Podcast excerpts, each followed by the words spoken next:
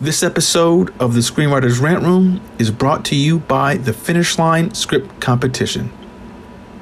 In its sixth year, the Finish Line Script Competition is the only script competition run by ex literary managers. Six plus pages of actionable development notes are available to you, or you can submit your script as is. Scripts can be rewritten and resubmitted for free anytime throughout the competition. Over 40 mentors read and meet with the winners, and the competition staff itself works with many semifinalists on getting their material read throughout the industry. They are here to help writers succeed by improving your script along the way and making sure you get opportunities when your material is ready. So check out what's happening at finishlinescriptcomp.com, now open for submissions. I'ma say what I feel. And I promise to keep it real. Welcome to the Red Room.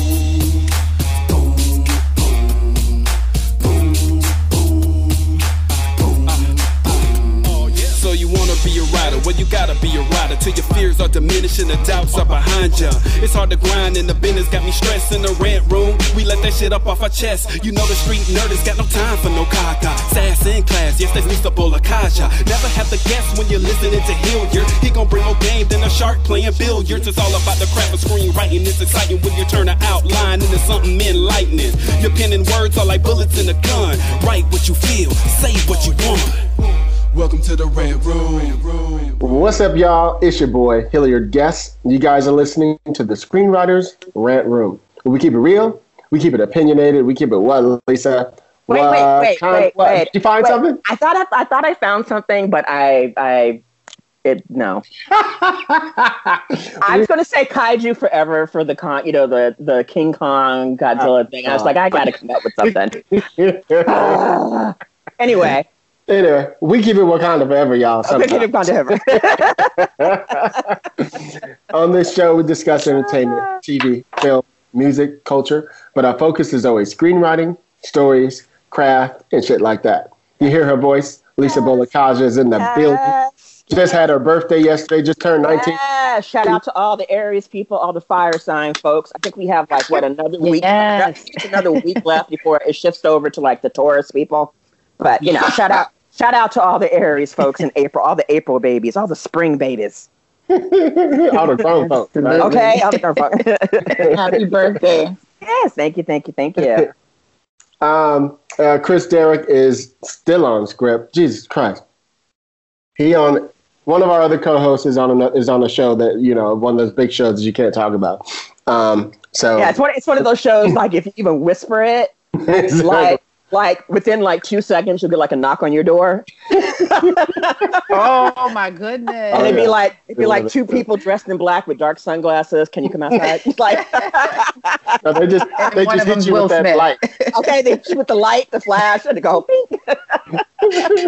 and one, and one of them may or may not be Will Smith. I'm just not. I'm just saying. If it's at the door, it's like hello. Nah, but we're gonna talk about it eventually. Hilarious. We can, but you, Donna Marie, and you guys know, you get on a show, and just because you wrote your script, don't mean it's done yet. You know, sometimes something gets No, up in the at last all. one, and you got to go back and fix your stuff to match what's going on. So that's what's been happening a lot. You know, things are getting blown up, y'all. So anyway, so that's Yeah, you had a huge Yep, round of notes. Yes. And so uh, Wow. you know that we we don't really get into that with you, um, Donna Marie, because I know. And you okay with us calling you DM, right? Of course, yeah, absolutely. Um, by the way, Lisa, you can call her DM too. So, or if you want to just be out back grown folks and call her Donna Marie, you know that's. so anyway, if you guys are grown, let's go ahead and get to the show. So today we got my two sisters in the in the building. Um, well, I feel like I've known you guys forever, which is so funny. You know, I think it's only been since like January or something that I've been, you know, on on Clubhouse. I met them on Clubhouse. I've I've known of you, Donna Marie, for a while, um, from you know back in the day because there's only five or six black people that are executives, so you kind of Right. know that list. you walk, True you walk, in- you walk in the room, it's like, hey. Is like, wait, wait, wait, DM. It's like you can't even sneak out the room because they notice. Like, you know, That's let, right. let me let me tiptoe out the room. It's like, you hey, gotta put finger up. yeah, Yeah. the church The hands. church like, no. finger. yeah, totally. Yep. Yeah. Yep. Um, Hopefully we're changing that though. You know, that's that's the big push and you know, with everything that happened last year with the uh, racial uh, uprising and Black Lives Matter movement reigniting, uh, I think it got Hollywood's attention, and they're really trying to change that, or at least put on the face of it that they are. And so we're trying to hold them accountable. Right. We need more of me at the table, more of you, more of you ladies. We need that. exactly. You're, you're already at the table, though. In the room where it happens. Okay, In the building. I'm trying to get up in there, girl. It's true. I mean, it's funny because when, even when you're there, you don't notice that you're there because it's just so Yeah. um, and and you're still trying to get to something else. You know what I mean? Ooh, Like I was Yeah. watching, um, like my mentor and my um, my best friend is is um, married to Paris Barclay, and you know, so Paris is one of my mentors. you know, growing up and stuff. You know, we grew up since we were teenagers, and you know, I was watching him get honored yesterday at the at the DGA Awards, and you know, you still wish you were there. You still wish Yeah. you were, you know. Yeah. And he had this beautiful speech that he did to to Christopher and to the kids. It was just this beautiful. It went viral, you know. And I was like, wow, like I'm still trying to get that. You know what I mean? No matter how absolutely. hard you Yeah. work, you know. You're So- right, Hilliard. I mean, that's one of the things we talk about in, in Clubhouse when Mhm. people come on stage and ask us questions or they hold us in such high regard. You know, I like to remind them that we're just like you, you Right. know, we're still, you know, trying to achieve, achieve our dreams. Like we've had great experiences and, you know, great success in certain areas, but there's a lot more that we're trying to get. But while we're on the way to doing that, you know, we want to help enlighten your journey and inform you along the way so that you don't have to take the knocks, the same knocks that we did, or have it take you as long as it did for us, you know, to, to get in there on the other side. So as you see, Lisa, there's a reason why I wanted these two on the show. Um, whenever, if you ever go on Clubhouse, and I know you ain't on Clubhouse because you can't deal with it, you Lisa's the type of person to be going off on folks, so she can't do. I'll be on there and all you hear is uh, it just hanging up the phone. Click. That's why we need you and, there. then, and then and then and then you hear a knock at your front door. Gotta talk to you, gotta talk to you for a second. But this time you You have would be great on Vaseline on. Clubhouse. She would, she would be amazing on Clubhouse, but especially in you guys' rooms, which are which are the best rooms on the Clubhouse, by the way. That's, that's what I've been hearing. Thank That's what I'm hearing. They be, they be going in too, and it's it's all about. Uh, let me let me preface this before I set up Tamika and, and Gina. By the way, the thing I love about you two is this. Number one, you two are my favorite people when you guys are running rooms. I love to just sit in the back. I know I ain't been on in a minute because I've been finishing these assignments, but when I go, I just sit back and listen to y'all talk. You know, the way you manage the room, the way you keep things going. I'm like, yeah, y'all bitches can run a show.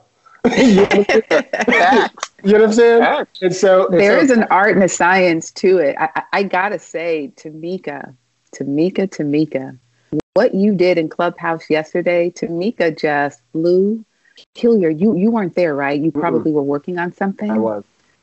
Okay, let me just back it Tell up us, tell us. and just okay. My mind is still blown, um, but there's okay. You know, Clubhouse is still in its beta uh, stage, Right. even though it has 10 million followers. It's still in its beta uh, stage. And so um, they're rolling out different things slowly but surely, and they rolled out the payment feature. Oh, And Tamika, yeah, there's a payment feature. And so Tamika, if if you know anything about this girl, if she hears a little bit of something, she's gonna jump on it and she's gonna run with it. She's gonna start organizing, she's gonna rally up the troops, and she's gonna be very proactive in whatever that is. And so I had sworn to be off Clubhouse all day yesterday. I started a really big assignment uh, come Monday. So, and they were telling me, make sure you get your rest because we going in. So yesterday was supposed to be me not being on social media at all. And then Tamika hit me and was like, "Hey, uh, uh, did you get the payment feature on your uh, in Clubhouse?" And I was like, I don't, "I don't think I did." She says, "Well, we're talking about it now. I, I started a room." So I go in the room, and Tamika is just giving straight game. She's already she already knows how to guide you. Look, let me just let Tamika take it over from here. But Tamika schooled us for what was it five or six hours yesterday? Damn. and we had like over a thousand people in that room. At one point, it was like twelve hundred people in that room. Tamika, like I think it was her best room yet. She really guided us on how to set the payment feature up, um, how to use it. Everybody started putting money into everybody's uh, um, Nice, accounts nice. on whoa, there. Whoa, whoa, whoa! So Where my ten percent? You know. you weren't there. You were busy working. But I really want Tamika to kind of talk about that because she's been leading the charge in that space. And uh, so we so we did it with Tamika for like four or five hours, and then Isis, who's like the uh, master moderator on Clubhouse, she then Yeah. started a room that we went and supported. And so we were on Clubhouse talking about monetization for was it nine hours? Oh my It was it was a long Nine ten hours. Was it ten hours? It had to be 10. And then I tapped out. I was like, whoa. yeah yeah but you like you exerted so much energy in running that room because it wasn't just running the room she was educating the room and it was so many people with so many questions and she just had all the answers Right. plus she's crowdfunding so that tamika mm-hmm. can you talk about the payment feature and what Be- before you us do that, to speed on oh You- sorry to interrupt you, DM. I apologize. Uh, D, and I'll be doing that a little bit, so please don't mm, please don't think I'm the guy interrupting We you. I'm know not- better. We know I'm just, you, I'm just having a conversation. So, but I, I just want to just preface that now, so it doesn't appear to be that. Um, Hold up, wait, wait. Let me put my little app on. I have a little app on here that has like, is the is the man talking too much in there? And literally, it has two little feet. It has man talking, woman talking, and you press the button, and as the man talks, it counts the seconds, and then when a woman talks, you can press that, and you can just gauge how much. Is, dude. Oh, let me, wow. Let me, yes, let me go find that. Go ahead, handle your business. we need that in so, clubhouse Trip, okay, what I time's going up. to Time's up. Hold up, Lisa, you got wine? back to tamika I always got one. Okay, it's my- 11. I love my it. Sunday birthday wine. That's for the Italian folks in my family. So Oh my God. let's go go, I got go my ahead, Hilliard. Go ahead. Hilliard. I was just going to say, Tamika and to DM, um, go ahead and just remember how we do on Clubhouse. You introduce yourself a little bit. Just introduce Yeah. yourself quick, and then go. And I realized we just started talking, so forgive me. All right, well, you go Yeah. ahead. Um, okay, uh, my name is Donna Marie, but of course you can call me DM. I am a creative director and primetime TV program exec in Los Angeles, California. I specialize in and demystify the process of developing, packaging, and pitching scripted and unscripted television, as well as sourcing talent for BIPOC initiatives. Um, I've worked in both broadcast and cable television as a seller and buyer. ABC for seven years, and now my newest client, NBC Universal. Yes. Um, All right now. So yeah, yes. I, I start. I start with those guys on uh, Monday on a Hooty-hoo. huge assignment and initiative. So I'll be reaching out to you, Hilliard, Yes. because Hey, we, I got, we're doing it I across got the entire shit right suite. now, girl. That we, you know, did you know Yeah, how- congratulations. Did, did you know how Thank notice how you. DM put on her, her national public radio voice? Did. Like like- she was talking like, all right, all right, and then it was like showtime, and it was like, and Coach there. for- was like, okay. You know, Yeah, got to give my best right. professional to Yes, Hilliard in the show. Go ahead, Tamika. Man, thank you so much for having me here. Oh my God. I didn't even know Donna Marie was going to be here. So when I logged on and saw, I just, my face just blew Oh, I thought I up because I texted you. just I was love going her. to have her on. I thought I thought you saw that. No, it didn't matter though. That made it better. It was great. Okay. Just- Awesome. I love it. My sister, my brother. Like this is great.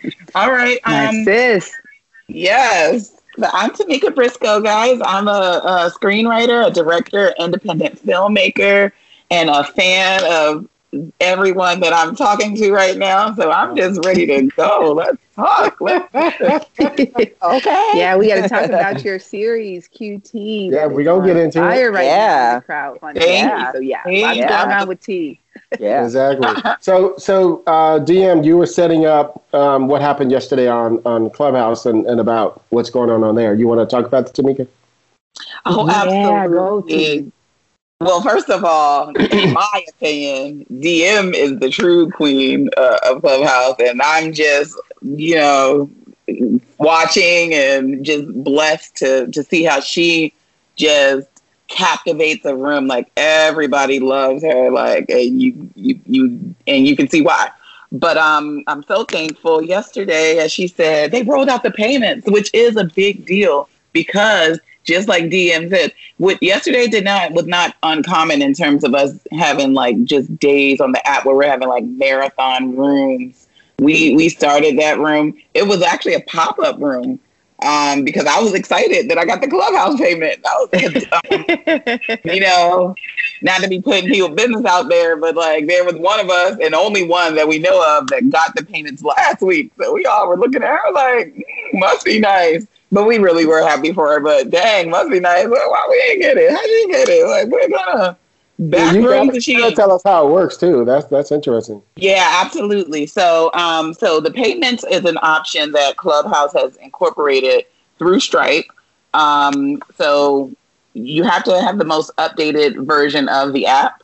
And if you do, when you click on your your picture, like your name, um, and then you click on the gear, it'll take you to the settings, and underneath it, it'll say a- account, interest, and payments if you're eligible. If it doesn't say payments yet, uh, you're not eligible eligible quite yet. But be patient because we we didn't have it last week, and then we woke up yesterday and we uh, the floodgates had opened. So um, Does it, does it, Tamika? Does it go off a certain amount of number of of, of, of followers you no have? followers. Nope, none of that. It, it is they, they're just testing. Um, they're testing it and they're rolling it out in in groups.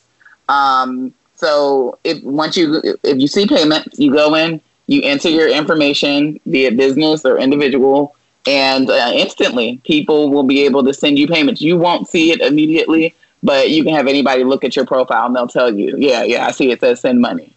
So, um, but you in your on your side, once you enable payments and you have um, payments on, you'll know that it's there, but you just won't physically be able to see it. But it has been truly, truly remarkable. Um, I personally am in crowdfunding right now. So that just was just a very easy way to go directly to the people that I'm talking to and get, they can instantly hit send their money, send their money, and they did. I made almost three hundred dollars yesterday What? in that room, so that was crazy. Okay. Yeah. Isn't that crazy? So tell everybody. I what made you- a little tell- change tell- too. tell I everybody gave about it back though. You gave it back. Aw, she says, of course she did. See what I mean? She's so awesome. I gave it back to other people. You know, I was just donating it out, but That's it was true. just really cool to see people rally around Tamika and her uh, crowdfunding campaign. You know, they, they have a healthy amount of respect for what she's doing in that independent space. They see the hard work that she's putting in, the great cast that she's pulled together, and they want to support it. So that crowdfunding is doing really good. And then shoot, you got the payment feature on Clubhouse now. They're just going to be throwing money at you, and I'm gonna make sure of it, T. I already know you are. Yeah. You have been since day one, and I appreciate that, and I appreciate your support, bro. Like this has been, it's a movement. Like it, it's not even fair to call it my campaign anymore because it's our movement is what it's turned into, and I'm I'm thankful for that. And this is just uh, crowdfunding is just stage one. Now I'm gonna need y'all to look at the script. You know, once I think I have, you know, and then I'm gonna need y'all on set. And you know, like this is a it's a thing. It's become a thing, and I'm very Yeah. excited. And it's look at us, look at our complexions, like, and we're Pretty fun, Right. that. like the odds. Like, We all vampires.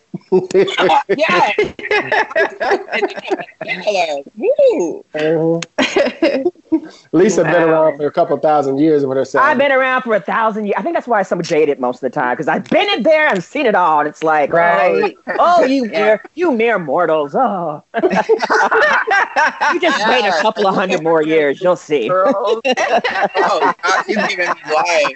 I heard wine. Like that is uh, that's where I need to be. Uh, Are you on the this is why corporations I'm- love I'm- young I'm people I'm out here in the West Coast. They, I'm they don't in have San a Diego. Oh, to yeah, get jaded. see, that's what I'm talking about. Hmm You know what it is? Is she has um, wine at 11. I just woke up from uh, drinking it late last night, so that's the only reason I didn't join you. But I would have. now her family Wow. is in Italy and, and all around Europe, so they get on the phone and stuff around this time, and they're all you know it's like dinner time or whatever there. So That's she's beautiful. drinking. So, I love it. I yeah, love they're it. like they're like they're like No nine, nine they're like nine hours ahead. So it's kind of like their time is like, hey, it's you know, it's it's it's nighttime. You know, Yeah, it's five o'clock somewhere. That's what they say. Five o'clock somewhere. No, I'm definitely. I'm trying to think. What's the earliest I've drank wine? I think it'll probably be around 10, 10, 11. Yeah, I couldn't Yeah, wait. Sorry, Sundays Sundays have always been my wine my wine day. Usually, um, back in the olden days, before the pandemic, when I'd go up to uh, when we do the podcast in person, and you know, and and and Hilliard's uh, his office on the Reiner lot. You know, we you know after I get home and drive or wherever I'm at, I always have like a nice little glass of wine to set the the rest of the day off and relax and Yeah. just chill.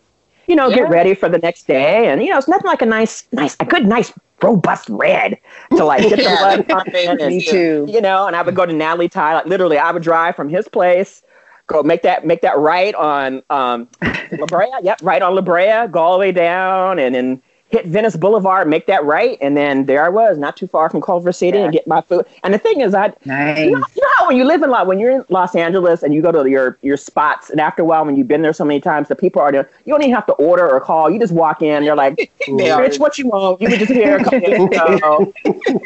you know. And I had my hookup. My, my my one of the one of the really wonderful um, hostesses there, and I've been going in that restaurant to Natalee Thai for like, geez, fifteen years, and you know, watched kids grow up, and you know, just hanging out and.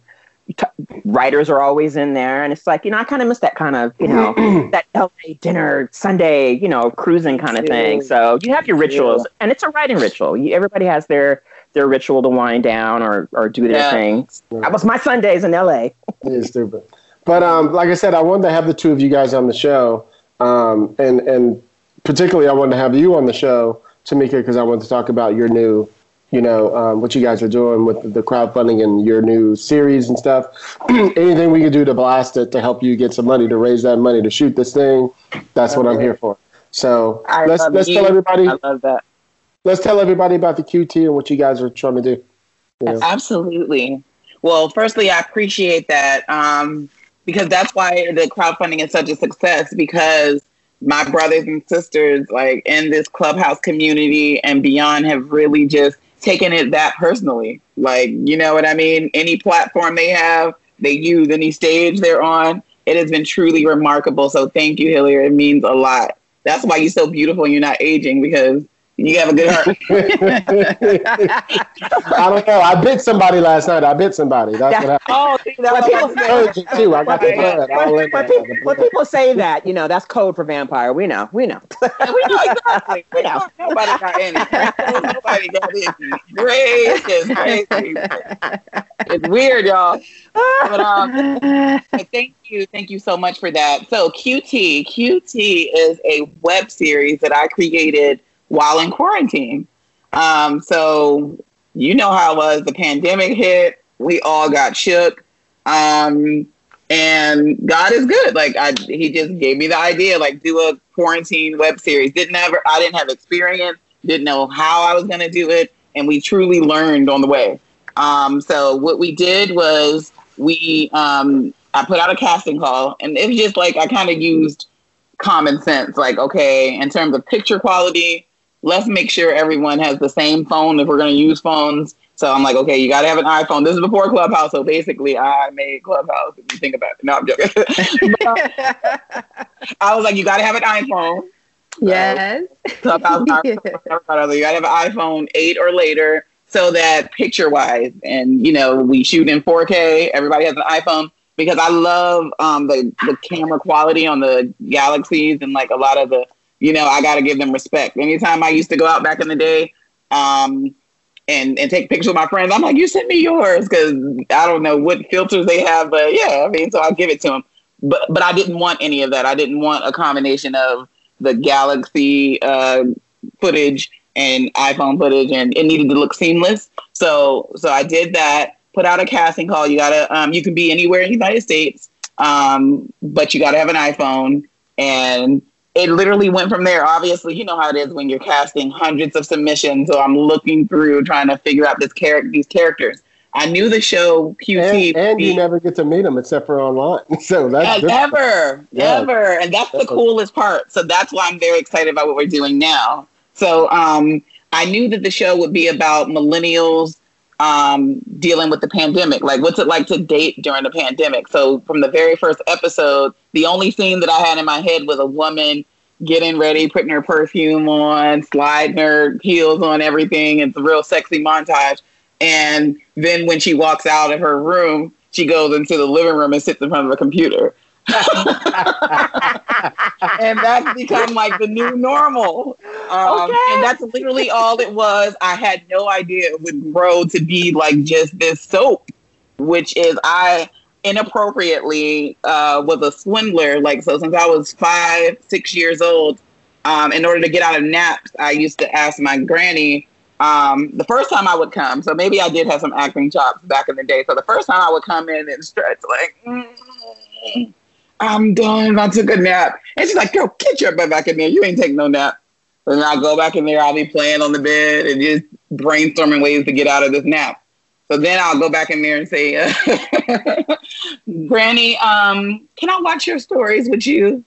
And, you know, everybody's lonely. You know what I mean? Like, girl, come on. So since I was five or six years old, I was watching The Young and the Restless and All My Children and General Hospital. Keep in mind, some of these things come on at the same time, so I don't know how we were pulling that off.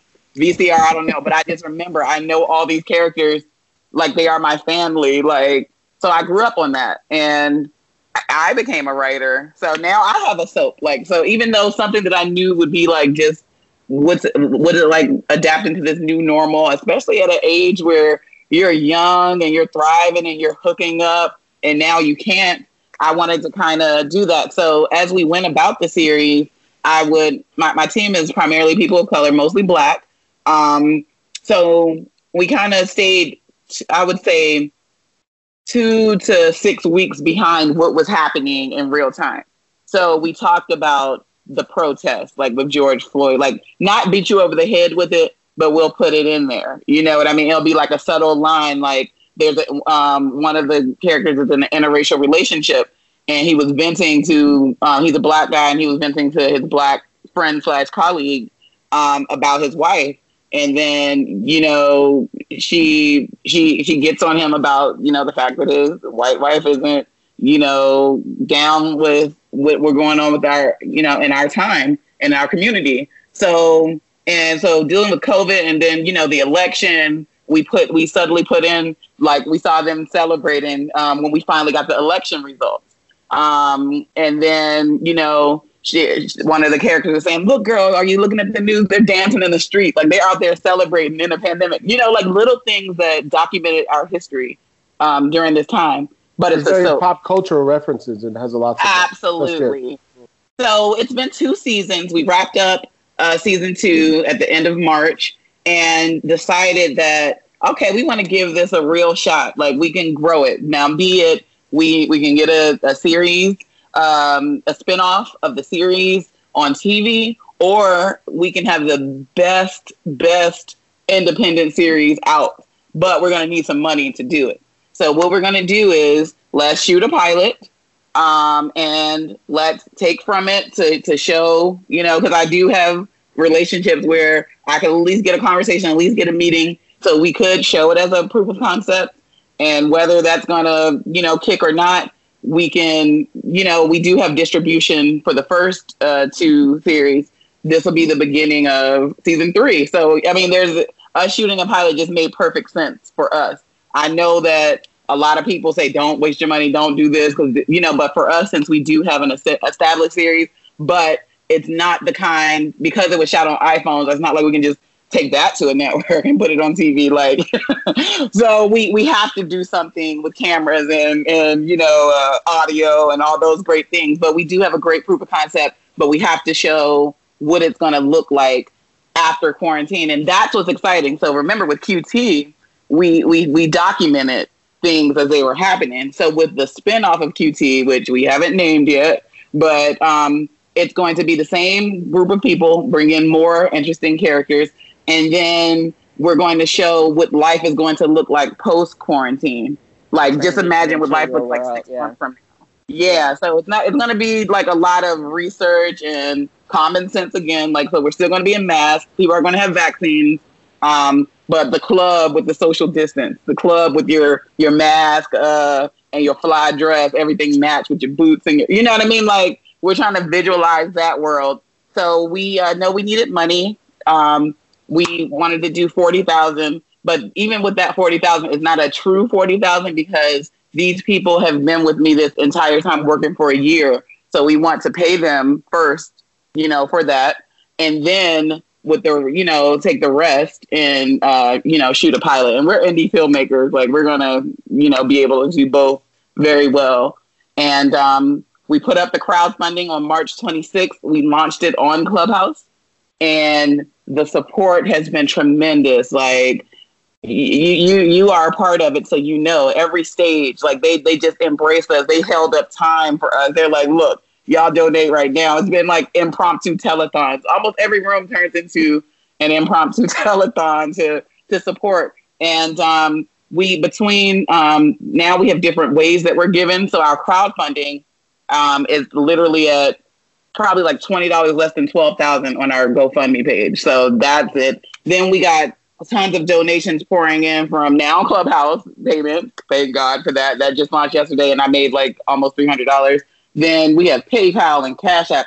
So we we have over thirteen thousand dollars, almost fourteen thousand dollars raised, and every second it, it's growing. So we're going to certainly meet That's that amazing. forty thousand. That is Yeah, it's only, been, so amazing. it's only been two weeks. Yeah, That's so crazy. to- Oh Tamika, my what's- what's- God, what's, what's, T. interest, what's interesting to me, Tamika, in terms of the, the historian in me is thinking about this. It's like the fact that you're you're you're doing uh you're creating content in the midst, you know, of a pandemic. It, you know, Yeah. a, a couple years from now, like literally, this could you know your project could literally be used as like you know historic referencing in terms of being in the middle of it. Because you know, Hilliard and I have been talking on here for the last you know, during the pandemic in terms of what's the world going to look like after? What is the content going to look like after? Are people going to want to see stuff about the pandemic or, or dealing Yeah. with that? Because usually, you know, in, in film history or television history, you know, when some major historic cultural shift is happening, a lot of content comes out many years later in terms of the the public conscious and dealing with whatever happened, the the psychic trauma culturally. But Yeah. you know, for you to be creating something like in real time, Mhm. in the midst of it, Yeah. and real cultural events like I, I wouldn't be surprised like literally like 10 15 20 years from now people are referencing your project in terms of real historic accuracy in terms of well what were people really doing you know how were they dating how were they dealing with these big? because it seems like last year a lot of shit was just going on at one time you know it was like Yeah. god god had jokes it's like you know what So Right. We're gonna, we're gonna we're gonna throw everything in there and see what these these humans do. And it was like it Yeah. was a constant like every other day it was something something something. But the Yeah. fact that you've created something that has really captured you know a, a part of what that is historically, it's going to be really interesting to see. Um, especially when you start filming the after the the AD the after effects of like the culture transitioning back into the new normal, I guess you can call it. Yeah. Um, yeah. So I just want you to be really thinking in terms of that. So even as you're working on it and you're creating something that's for the consumption of entertainment and stuff, you know, Yeah. you know, as an historian, it's like, girl, you're basically writing a history book. Yeah. Thank you for that. You know what I mean? It's like, like just Yeah. be just just be conscious of that as you know, as now the writer, I as ever creator. Yeah. Like Because, like, wow. That's you know, because when when I have friends that are teaching college classes and you know, and they're using things um, in media to tell stories to teach, like people are going to be looking at this, going like, "Well, what? How was dating back then?" It's like, well, I got my co-. now whatever the futuristic technology we're going to have, it'll probably be a tiny earbud with the the glow in the dark screen that pops out of your eyeball. It's like we're gonna watch the episode of QT. they got the QT marathon, y'all, from the 2000s. Yeah. From the 2000s, y'all. Get in there. I love it. I love it. Like how But I watched uh, Dallas, old episodes of Dallas and Yes. Dynasty. That'll be on it. Yes. I love it. Yes. I And a cultural appreciate- moment. And as somebody who who grew up on with my grandma watching Young and the Restless and all the I think all the, as our old folks call it, watching their stories. We watching our stories. Yes. They're not even called soap operas. They they don't even know the name of the soap Stories. opera. Just the stories and whatever time Yes. it came on. Stories, you know? totally. Tell and it's like you know those cultural moments. And and when you mentioned Dallas, reminds me of when Who Shot J.R. And like when people talk about that, people Yeah. automatically remember what was going on during that time. The oil crisis, you know, Iran. It was just a lot of stuff popping. And here you are creating something in the middle of something that's real. That's at a global shift on something. So just be, just not putting no no heaviness on your shoulders, but I'm just letting you know. No, that's beautiful. I mean, just no, I'm know. honored. You, you. This was a game changing conversation for me because I will be more responsible. Like I think I happened upon it before, but I'll be more deliberate because it is a big responsibility. So I'm just thinking of it because uh, I think it was oh god I can't I think it was the Sundance Channel on their website or one of them, but they had oh god what is the sister's name?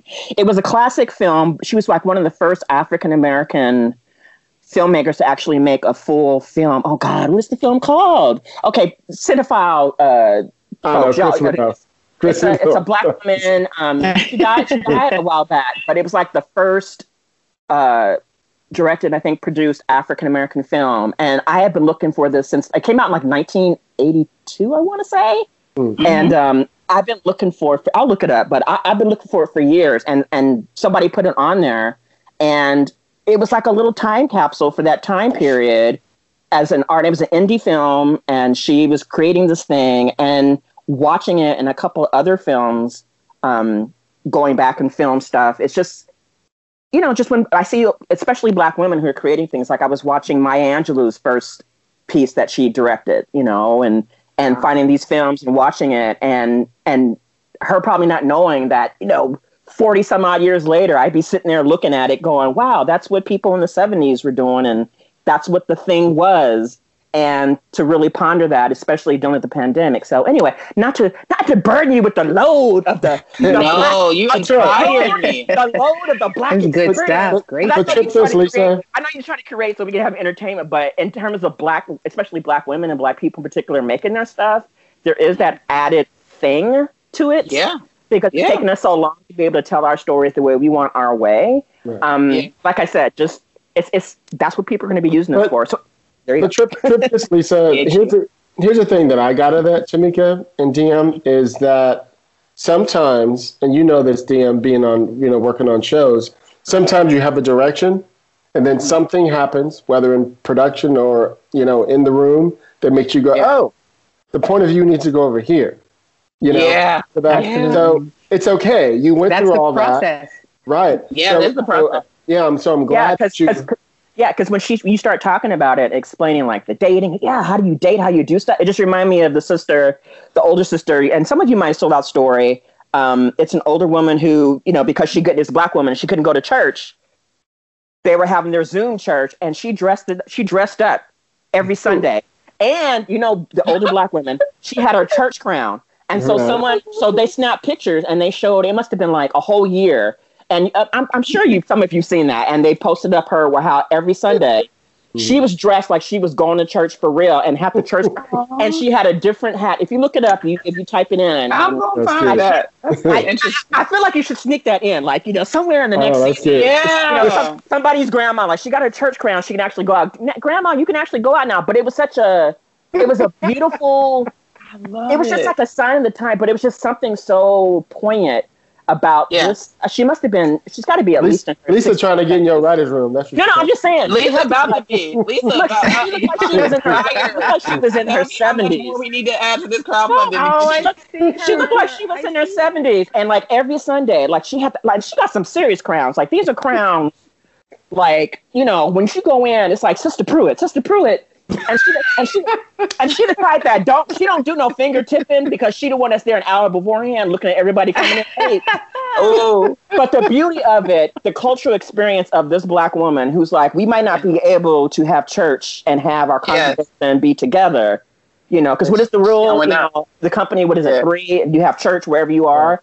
yep, yep.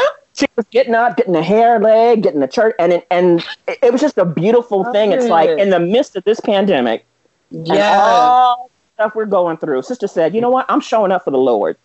Yes, know she is. Tamika? Her stealing her Sunday's best. Okay. You know what's funny? Oh is my I- God, these crowns. I see I know. her. I'm Oh, you watching see it. it? Can you see And Yeah. the light. The, yes, the light and the and the joy in this woman's in, in this queen's face. Mm. She's so Look, alive. Yeah, You shoot look that at to me, the please. Picture, and it's like every picture is sending like God, right and you now, know it. Every every Okay. picture is like every picture's like I God is good. picture it. God is good. Like, wow. God God is is good. That is a vibe. I But just made me Tamika- feel bad. I need to go I- back to church. Yeah, because I was just envisioning like an episode of maybe maybe the whole episode is about five different people getting ready for something and we think they're going somewhere else and all they do is get in front of the in A front of the screen. virtual experience. Yeah, one person going to church, one person getting ready for work, one person, you know, whatever. Yes. You could do a whole episode on that. That might We be could do that. Yeah, that could be like a. I mean, well, now we're no longer doing the Right. QT quarantine, but that can still be a promo. So Mhm. that's a great idea. I can have like the cast like all getting ready to do something different, and it's all virtual. So I like Yeah, that. and it could all be it, it could all tie into their character or whatever they're Yeah, exactly. So that's dope. And, Look and, the and here's the thing. You know what I mean? Like, here's the thing too. Like with this pandemic, we haven't faced anything like this in over a hundred years. Mhm. You know, so this is not going to go away anytime soon. I don't Right. think that like you you beat people over the head with it in creative, but you can't ignore it either. Right. Right. You know, Right. you can't ignore it. Like it, it could be something like you know, if if it's post.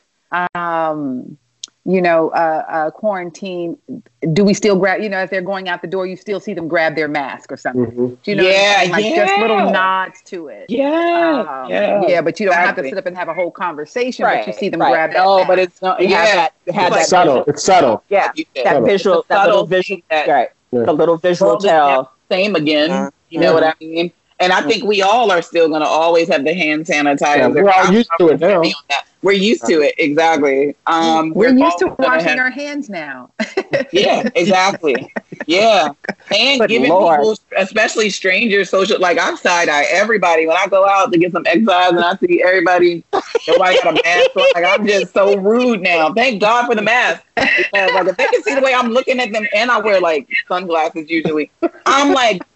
When I see someone with no mask, I am just so mean. Like if they can see the way I'm mean fucking them, like it is crazy. So totally. yeah, So but but all in all, I just want to thank everyone because when I thought of this, who knew that not only it would become something that would be two seasons, it t- also turned into a movement. Like this one idea that God planted, like just of the scene of a woman getting ready for a date, and it was a virtual date, turned into this. And I think it's a case study, like um, as to what happens, like when our people come together, we can do anything. Like you know, But- and I, I'm thankful. Tamika, the smart thing is it speaks to everyone.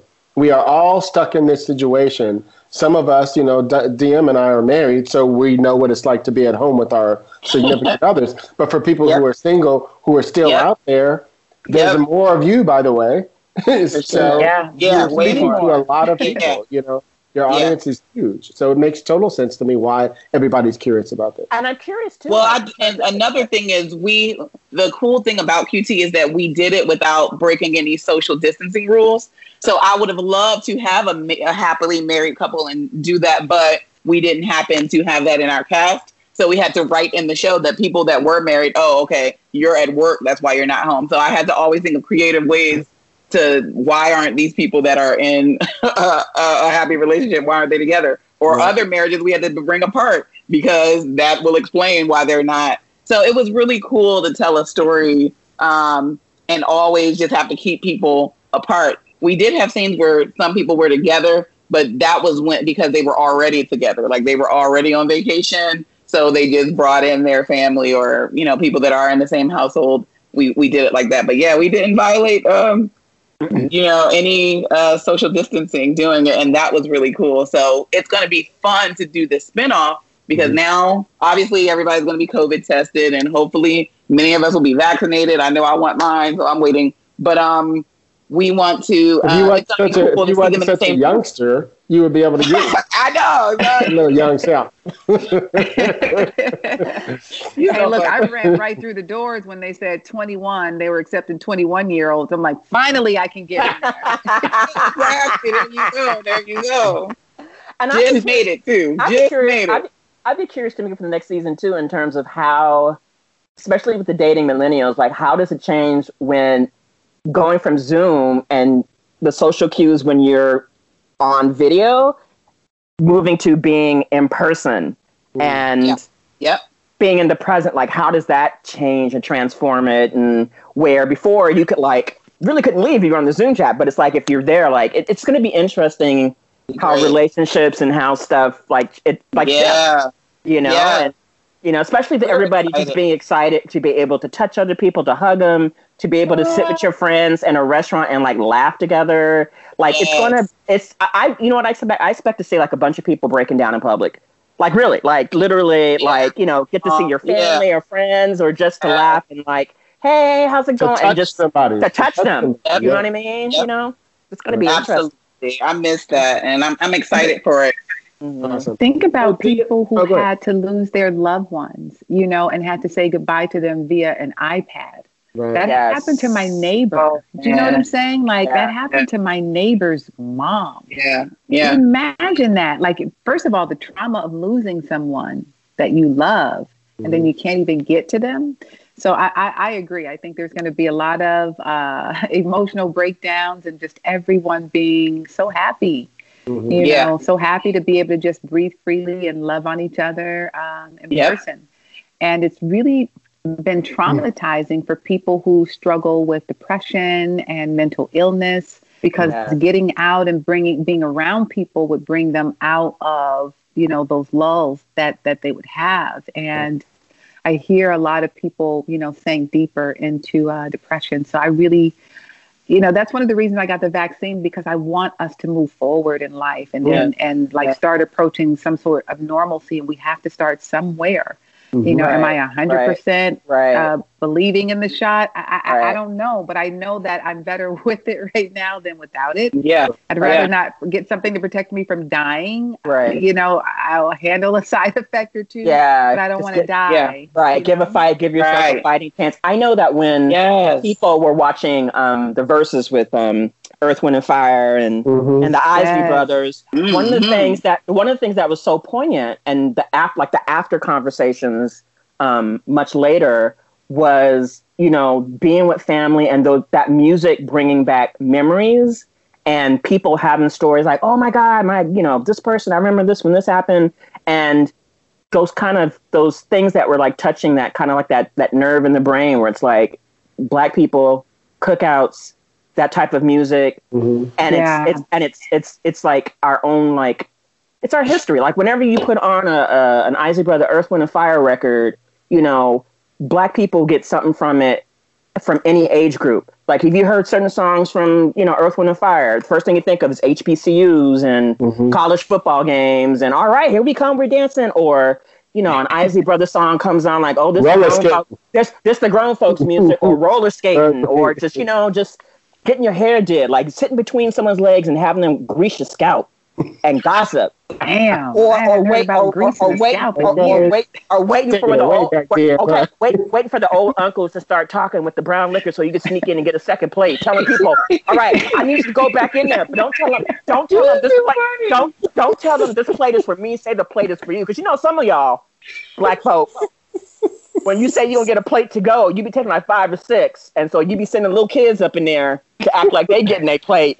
And it was like, listen to those songs, and, and the black people are like, we are so ready to get together and have our cookout and to tell our stories and just to touch one another, you know, and just dance, you know, just you know, pop your finger a little bit and just smell that barbecue with somebody else and say, oh, that the brisket looking good. Them ribs, they not turning the ribs over. I ain't eating her. Who potato salad is that? Who brought potato? Who brought, why is the potato salad green? No, we ain't eating that. Potato salad wrap. Who made it? and Who let made me see their fingernails Yeah, let me see the fingernails. Who, the woman who brought it in, is she driving a 67 Plymouth? Wow. Does she, does she got the wig cocked to the side? Is she the, yeah, okay, we eating that potato salad. She got the wig cocked to the side, so you know she put her she foot in. it. have extra meat on her Okay, oh, it- gonna it's- a it's extra meat. good That's the good stuff. Yeah. You know? Yeah, But, uh, she knows what yeah. she's doing. Well, you know, we're ready. We, we So- are ready. Ready. So let's move to you, DM. Let's get to you. So let, let's talk about Yes. your story. You know where you're from and how you got into the game and how you worked your way up as an executive. Oh man. Okay. So Okay, that's enough. Um, Um, Y'all are too funny. oh boy, I, it's because I've been around for a while, it's it's always an interesting question, and I never know um, what starting point to jump in at. Um, but where'd you grow up? I, I grew up in the South, so okay. I was born in Ohio. But at ten years old, I moved to the South, starting with Alabama for three years, and then Atlanta. I moved to Atlanta when I was fourteen right. 13. And then I met my husband um, at 15 at a roller oh, rink. Oh. And uh, see? we're st- we'll still see? together. I see you. Yeah. That's my babe and my best friend. Yeah. I seen you. Beautiful couple. Yeah, yeah, yeah, yeah. I met him when, when we were just kids. So, um, you know, he was with me uh, at the start of my career, which was in front of the camera. And then, um, you know, I really did well in that market after just really studying up and learning the game and all of that. It took me about three years to, you know, book my first thing. And um, once I did, I, I, started booking pretty heavily. Um, I'd become like hundreds of commercials, voiceovers, corporate video. Um, every week I had at least two things on TV. So people were always like, hey, I just saw you you know, so that was really cool in the beginning, especially for my mom. She loved seeing me on TV and stuff. And then I felt like I had kind of tapped out the Atlanta market and I was wanting to do more than just commercials and voiceovers and, you know, an occasional guest starring spot on an episodic. And so, you know, I looked at my husband and said, you know, I, I, I'm ready to compete with the big dogs. It's time to move to LA. And I thought I would have to really twist his arm because all of our families there in Atlanta. We knew no one in LA. My husband was a young father um, to a beautiful and amazing girl who's been in my life again since I was 15 years old. So, you know, um, he would have to say goodbye to her and, you know, mom and all of that. But he immediately said, yeah, let's do it. And I was like, oh my God. So I, I quickly went into action before he had a chance to think too deeply about it. I didn't want him to change his mind. And um, so we, we moved here. We drove here with his best friend, uh, uh, driving one truck with our cars and all of our belongings uh, hooked up, and, and we drove the other. And um, got here and uh, got to LA in 99 and I'll never forget when we we pulled up to our place and um, unpacked, and we arrived at like I'd say two o'clock in the morning. And I'll never forget after moving everything in, and everyone was tired, and so they just crashed. And I sat in the middle of the, of the living room, just looking around, and it was dead quiet. And I started to cry. And I said, "Oh my God, what have I done? I don't know anybody here. I feel so small." I felt so small in the overall scheme of things. Just like I literally felt like a speck of dust. And all I could hear was just like the buzz of something on, whether it was something electric or whatever. And I just felt like, oh my, I was kind of shell shocked. Like, how am I going to make it in the city where everybody has given up everything? They've given up even more. Some people are living in their cars. I have a husband, I have opportunity. Some people have nothing. So, how am I going to break through? And so um, I just started putting together a plan and just being really strategic about it and, and said, all right, what are all of the things that actors complain about? And most things that actors complain about is their agents not getting them any work or they haven't worked. Um, but also, they're notorious for being lazy and expecting it to drop in their laps. I've, I've worked with a lot of them. So I said, okay, I'm going to become the hardest working actress that I know.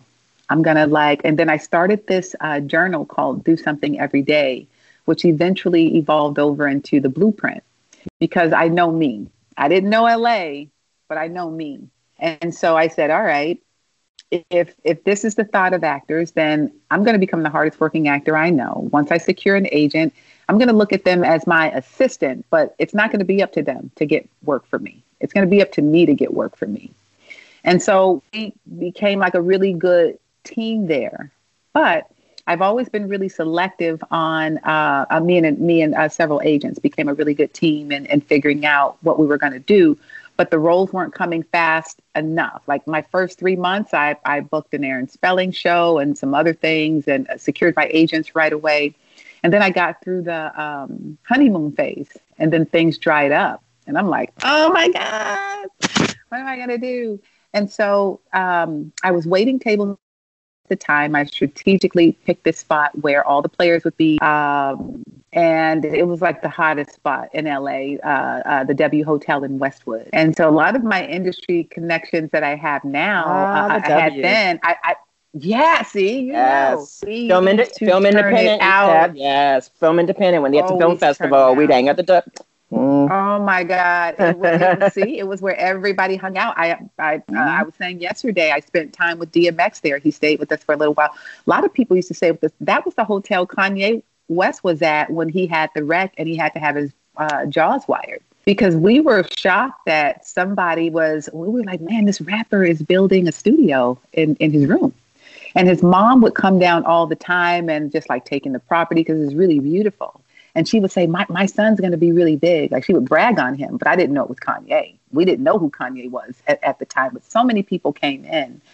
And so, um, so that plan worked to just, you know, strategically place myself, not be hungry, not have a headshot in my back pocket saying, hey, you know, look at me tap dance and all of this. I never said what I did. I always let them ask because we would have the conversation and they would say, so what else is it that you do? I'm I, like, there's no way you're just waiting tables here. And, and most waitresses in LA are uh, in the business in, in some sort of form.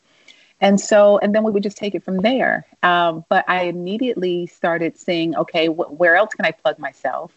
And the American, well, film schools was one. Um, one of my uh, coworkers said, DM, what you got to do is like you, your reel that you have is great, but it's there's nothing in LA. Like LA want to see what you've done here and what you can do here. And the best thing you can do is get up with some up and coming filmmakers and then do each other's projects. And I recommend the American Film Institute because they have some high quality, you know, fellows there and they do really good work. And so that's what I did. I started going around to the film schools, posting my headshots.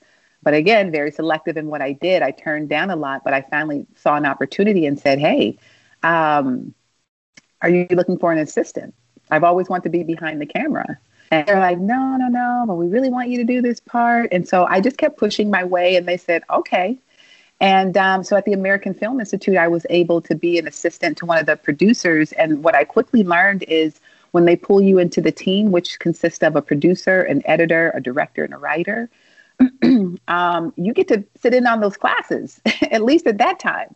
And so I was like, you know what? If I play this right and add enough value, I can get a full on education. And that's what I did. I was at AFI every single day in meetings, in classes, learning, but I was bringing a ton of value. Things they couldn't do, I would just go out and make them happen. And so I became known as uh, the secret weapon. And uh, that's when I, I, I'd never heard of Storm before, but they were comparing me to Storm, this this character. But it was Yeah. uh, yeah, yeah, yeah. I never, yeah, I got the little figurine um, on my desk that somebody gave me, but it was really um, what I encourage people to do is when you get an opportunity, don't just sit there with the pen and pad and just take in notes and be wide eyed. See what you can do to lend Hilliard, value. Hilliard says that all the time when he says when you're in an internship or you're doing something like you take the initiative and jump in there and if you see something needs to be done you know you take the initiative to handle that so that they see the value in you where you become indispensable. Where you Well, become DM, I always- Indispensable. Indispensable. Mhm. That's Yes. it. That was always my goal with every single person in assignment. I Mhm. have got to make myself indispensable so they recognize the value, uh, not only in myself, but to this project and they Right. keep me. right right Go ahead, Hilliard. I'm sorry. I'm sorry. I was just going to say, I always say, because I have a lot of people who want to be my mentee, and I'm like, don't just ask me to be my mentee. Now, this is usually when we can have people at the office, and I have a beautiful office over the lot, you know, and I'm like, just come by, you know, we're going to be recording the show, or, you know, come watch me when I'm putting the board together, you know, whatever. And I watch, and you've seen them, Lisa. We've had dozens of writers come into my office, and literally two of them over the last, what, 10 years? yeah have yeah. I taken in? And it's only because I always say, if I drop it, pick it up. And I don't mean that as an asshole. I mean do exactly what DM is talking about. Yeah. Be the because you know me, uh, uh, Lisa. My friends, like my producing partner Pamela, is a big casting director. She'll be casting, and I'll go in. This is when we can go in. I'll go in and cast with her, and I'll be her assistant. I'll be getting coffee. I'll be doing whatever. I'm a producer. you know what I mean? But I told her I'd help. I'm Yeah. running the camera. If she if she needs me to read, Love I'll it. read. Like whatever the thing is, I do. And I can't tell you how many producers have went, "Who's this dude?" She's like, oh, that's Yep. my producing partner. He ain't, he ain't no, he ain't no assistant. you know what I mean? It's like, I can't Yeah. tell you how many times this happened. You know, just Yeah. want to say. So, Yeah, yeah, absolutely. It's about checking your ego at the door and doing what you got to do to move that production or whatever situation you're in further and to make the person at the helm of that shine. It's not for you to get on there and say, look what I did. It's for you to get on and say, um, do these things, and then it supports the project and the project shines. And so that was my goal. It was just to get whatever I heard them say they couldn't do, I did. Um, I think Tamika was on a panel with me one time when I talked about um, I had just left the meeting, and um, you know they gave me a shot, and I'm like, okay, I'm going to give it everything I got. Mhm. And so there was two cast members that they wanted, and they said we can't do this project without it. Like we need. I can't imagine anybody else in these roles, and I don't want to do the project without them. One of them was Bruce Bruce, a comedian um, out of Atlanta. They wanted him as the I remember preacher. Big Bruce Bruce. He was hilarious. Yep, yep. Love I love Bruce Bruce. We went on a, a comedic tour. It's probably the, the the most fun I've had in my entire life. Traveling with him on the tour bus, hilarious. Um, but they wanted him, and they wanted Reynaldo Rey as the deacon. And uh, so, because I had a relationship with Bruce Bruce, I said, "Okay, let me work on it." And we ran into brick wall after brick wall because the date that the um, student film had to shoot, they give you dates and you have to make those dates work. You can't, you know, go around it, suggest other dates. Like they give you dates and you have to make it work. So those dates fell on his touring schedule. So they were like, well, we want to, but there's no way. Long story short, I got him to adjust things. so we got Bruce Bruce on, but that took me that took me two months actually. Like it took me really working with his manager, going back to the office in person, you know, all of that. So work that out. They really wanted Reynaldo Rey. And they said, well, we got the script to him, but he's not responding X, Y, and Z. So I had just left that meeting and I was on my way, leaving the American Film Institute, on my way to the W Hotel. And uh, I ended up on, um, I was in Studio City on Ventura Boulevard and I pull up at the red light and I'm just waiting and I have all of this stuff in my head about what they need. And I'm like, what can I do? And this car pulls up on the right hand side at the light and I look over and it's Reynaldo Rey. so I'm ah. like, oh my God, what am I going to do? What am I going to do? What am I going to do? And I said, you know what? Just fucking do it. Just do it. And so I rolled down my window and I said, hi there. And he said, hi. And I recognized his car because uh, I was crossing the street um, m- maybe about a year ago, a, a year prior, and he uh, pulled up and was flirting a little bit. So I recognized his car and I knew that he was a jokester. So I rolled down my window and I said, Hi. And he says, Hi. I said, How are you? And he said, Better now. And I said, Well, hey, we were just talking about you in a production meeting at uh, the American Film Institute. I had the script, I jotted my number down on the back. I said, Can you read it? I don't, I swear to God, I don't know how I got the script to him. I don't know if I threw it out of my window. I don't know if I got out of my car. I cannot remember. I got him the script with my information on it before that light changed red. I told him to read it over the weekend. He called us on Monday and said, um, I'm interested, but I have one problem. And I said, What? and he said, I don't do bit parts. You're going to have to beef this up. And we were like, Oh my God. So I came in bringing them the two biggest leads that they needed. And that film went on. We won so many awards. And, and Tamika, even the um, Hollywood Black Film Festival with uh, uh, uh, Tanya, I think that was yeah, one of the yep. first And awards that, yep. that we Yeah, won. yeah. Yeah, yeah, I think that was one of the first I ones. love so it. And then from there, I became known as the producer who could do anything. So all of the fellows there were like trying to get me for, for their projects. And so just to make a very long story short, I mean, that was my first time doing it on any sort of professional level, you know? And so I was like, okay, if you guys trust me, um, let's go. And so I ended up producing and directing six shorts um, from August all the way through that April while working a full time job, five days a week at the W Hotel. And I realized that if I buckled down really hard, sacrificed my body and my mind, um, that I could have a new career. Because when I started working on that first film, I never wanted another camera in my face again. I was like, this is my true calling. I don't want to be an actor. I want to be a producer. oh my God, this is it because it incorporates every single strength that I have. And then I was like, well, why all those years acting and all that time I dedicated to the craft? Well, it helps me be a better director. I know how to relate to actors. This is why I work so well with talent. I know how they think. I know what they want. I know what to say. So people call me the talent whisperer. I worked with a lot of talent uh, when I was at ABC, and I'll be doing that at um, NBC too. So that was like the nucleus of how everything got started and how the producing career kicked off. And so, like I said, I buckled down and I, I realized I can get an education out of that. And so I did. And then I realized I can get a, a producer's reel and director's reel out of that if I if I buckled down. So that's what I did. So in eight months, I came out with a new career and a proof of uh, and, and a sizzle, you know, showing what I can do as a producer director. And then it it was just off to the races from there. It, it was hard, but it's still off to the races from there. I love it. So I love so it. tell so tell me when you when you when you were trying to to wrangle in Reynaldo Rey, did you have your cell phone out? Tell your husband, honey, I'm flirting with Mr. Reynaldo Rey. don't don't take it No. seriously. I gotta I gotta I gotta work the system here. you know what? He understands. I, I, I tell you, like, and in the beginning, like, it, it took us 11 years to get married. My husband and I, 11 years to get married. Again, I was 15. He wanted to get married right away.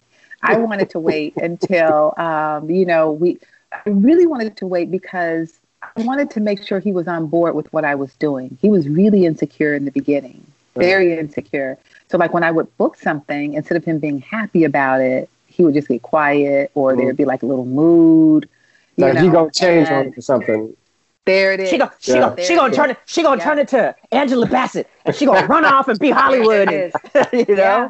Yeah. There it is. Real? He, Uh-huh. he felt like I would, you know, leave that relationship. And so what I had to realize is I had to do my part in making him feel secure and involving him Yes. more. And, you know, and so once I, I, I clicked that, then we were off and running. And then we got married. So I could be like, it could be like a, a, a Zoom full of men right now. And he wouldn't be like, who are you talking to? Who are they? Just lets me handle up my business because he trusts me. you know, he trusts it. me, Yeah. uh, and and there's never any um, who's that guy? What are you doing? Why are you up to? Like Ime and I would be working four and five o'clock in the morning um, on one of the shows that I did for Clubhouse. He was never like, "Who's this dude you're on the phone with, laughing, giggling, y'all, you know, telling jokes and stuff at four or five o'clock." Yeah. You on there kicking a little too long. You're kicking a little too long. yeah.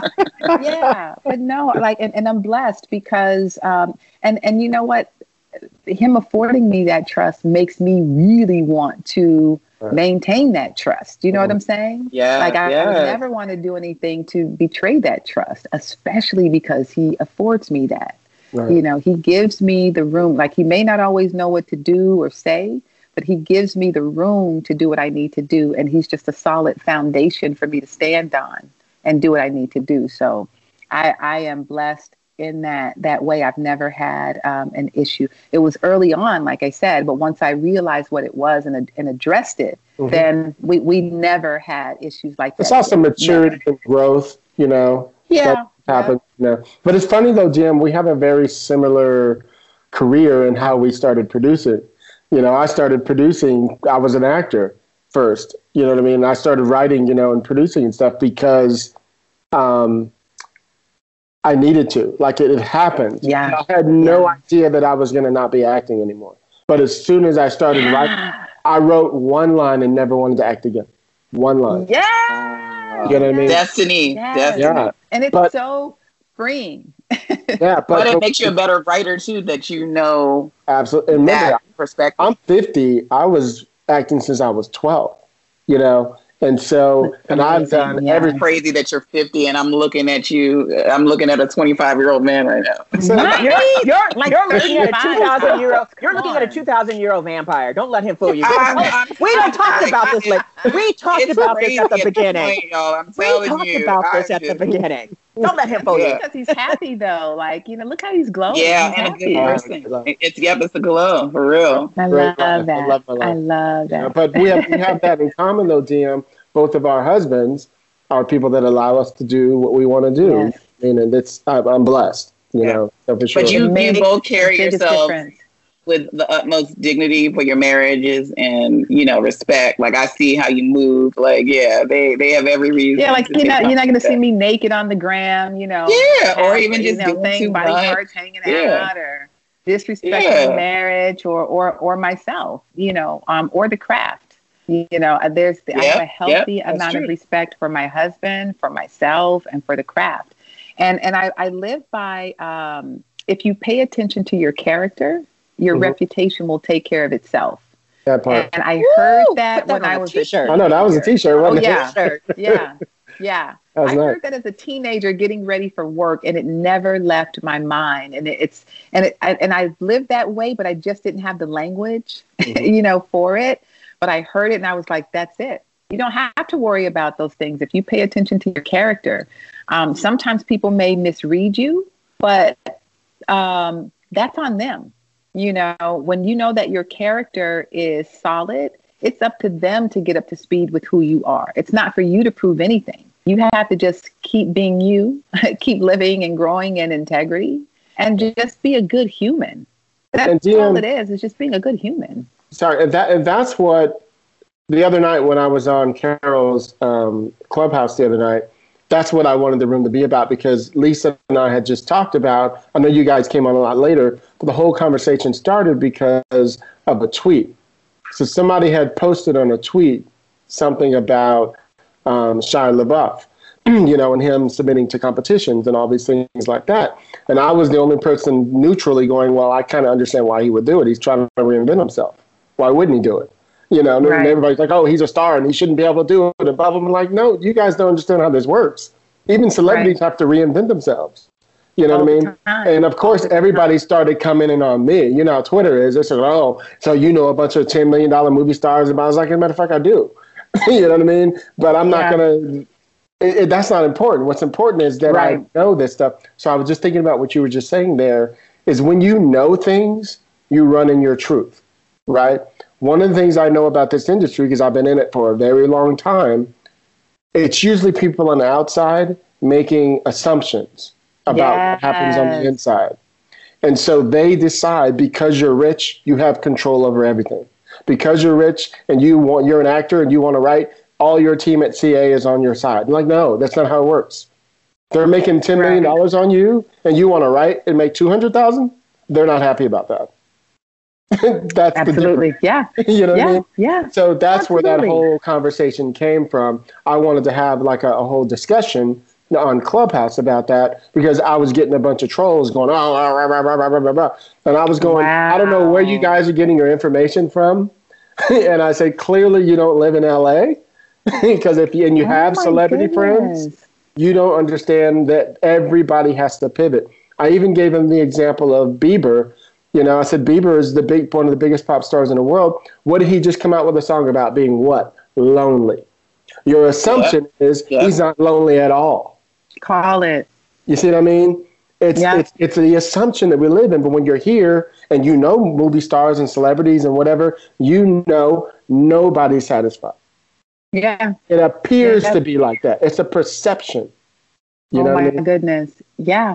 I mean, l- let me just tell you uh, uh, how how true that is, Hilliard, and and I'll leave their name out just out of respect Okay. because I'm going to get into a little personal conversation. But um, I'm best friends with a really I big iconic group, Okay. and when they got their star on the red carpet, I was right there, front and center, Mhm. sharing that that accolade with them Right. um, huge all over the globe. So miserable. Have all the money in the world. Mhm. Beautiful homes. Mom Yeah. lives Plural there. across the lake that they built for her. I mean, doing it like they are iconic, but depressed Mhm. in counseling sessions. Help me pivot Mhm.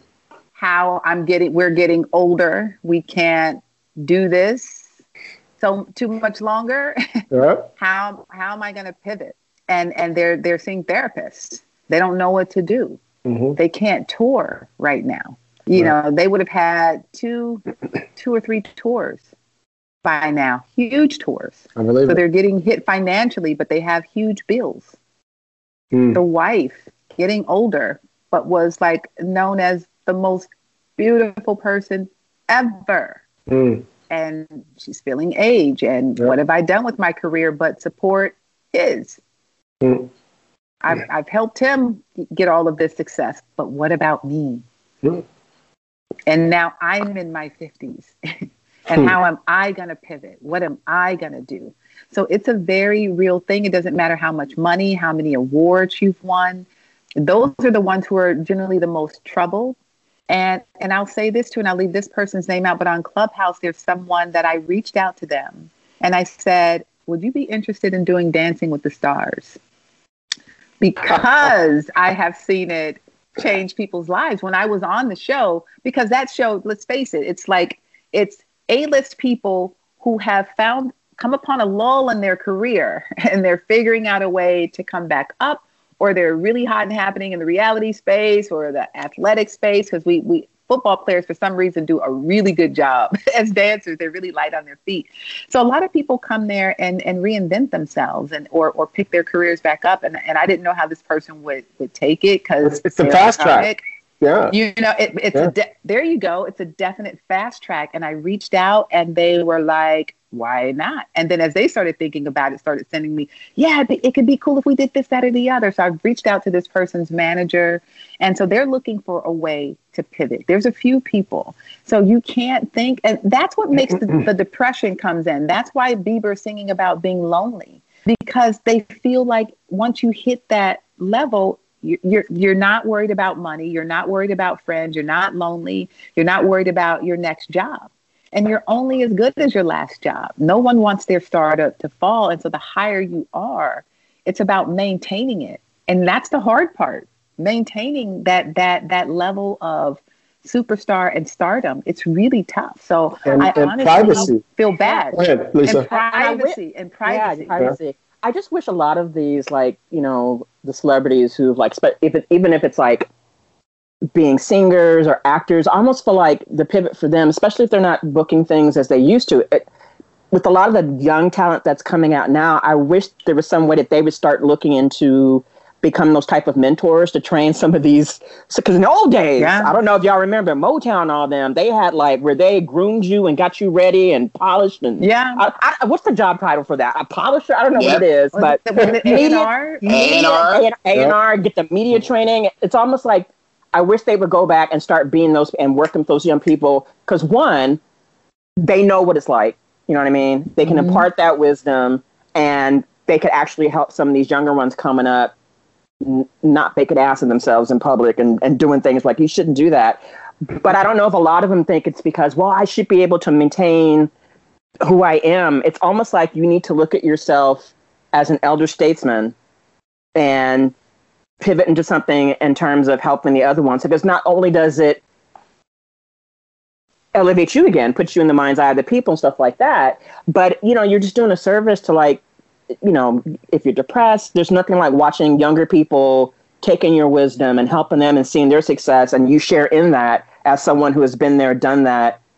Here's what not to do. You know what I mean? I, I just wish a lot of them would, would look into doing something like that because it just feels like there's so much wisdom and we're missing that disconnect like the old days. and and, and I, I think what it is is that um, at least because I, I know some um, people who who've worked in that lane, and what I think as far as like A and R management, and what I think it is is it needs to be a balance of allowing a, a person's um, true abilities to shine through, but giving but showing them um, a better version of themselves as opposed to changing who they are.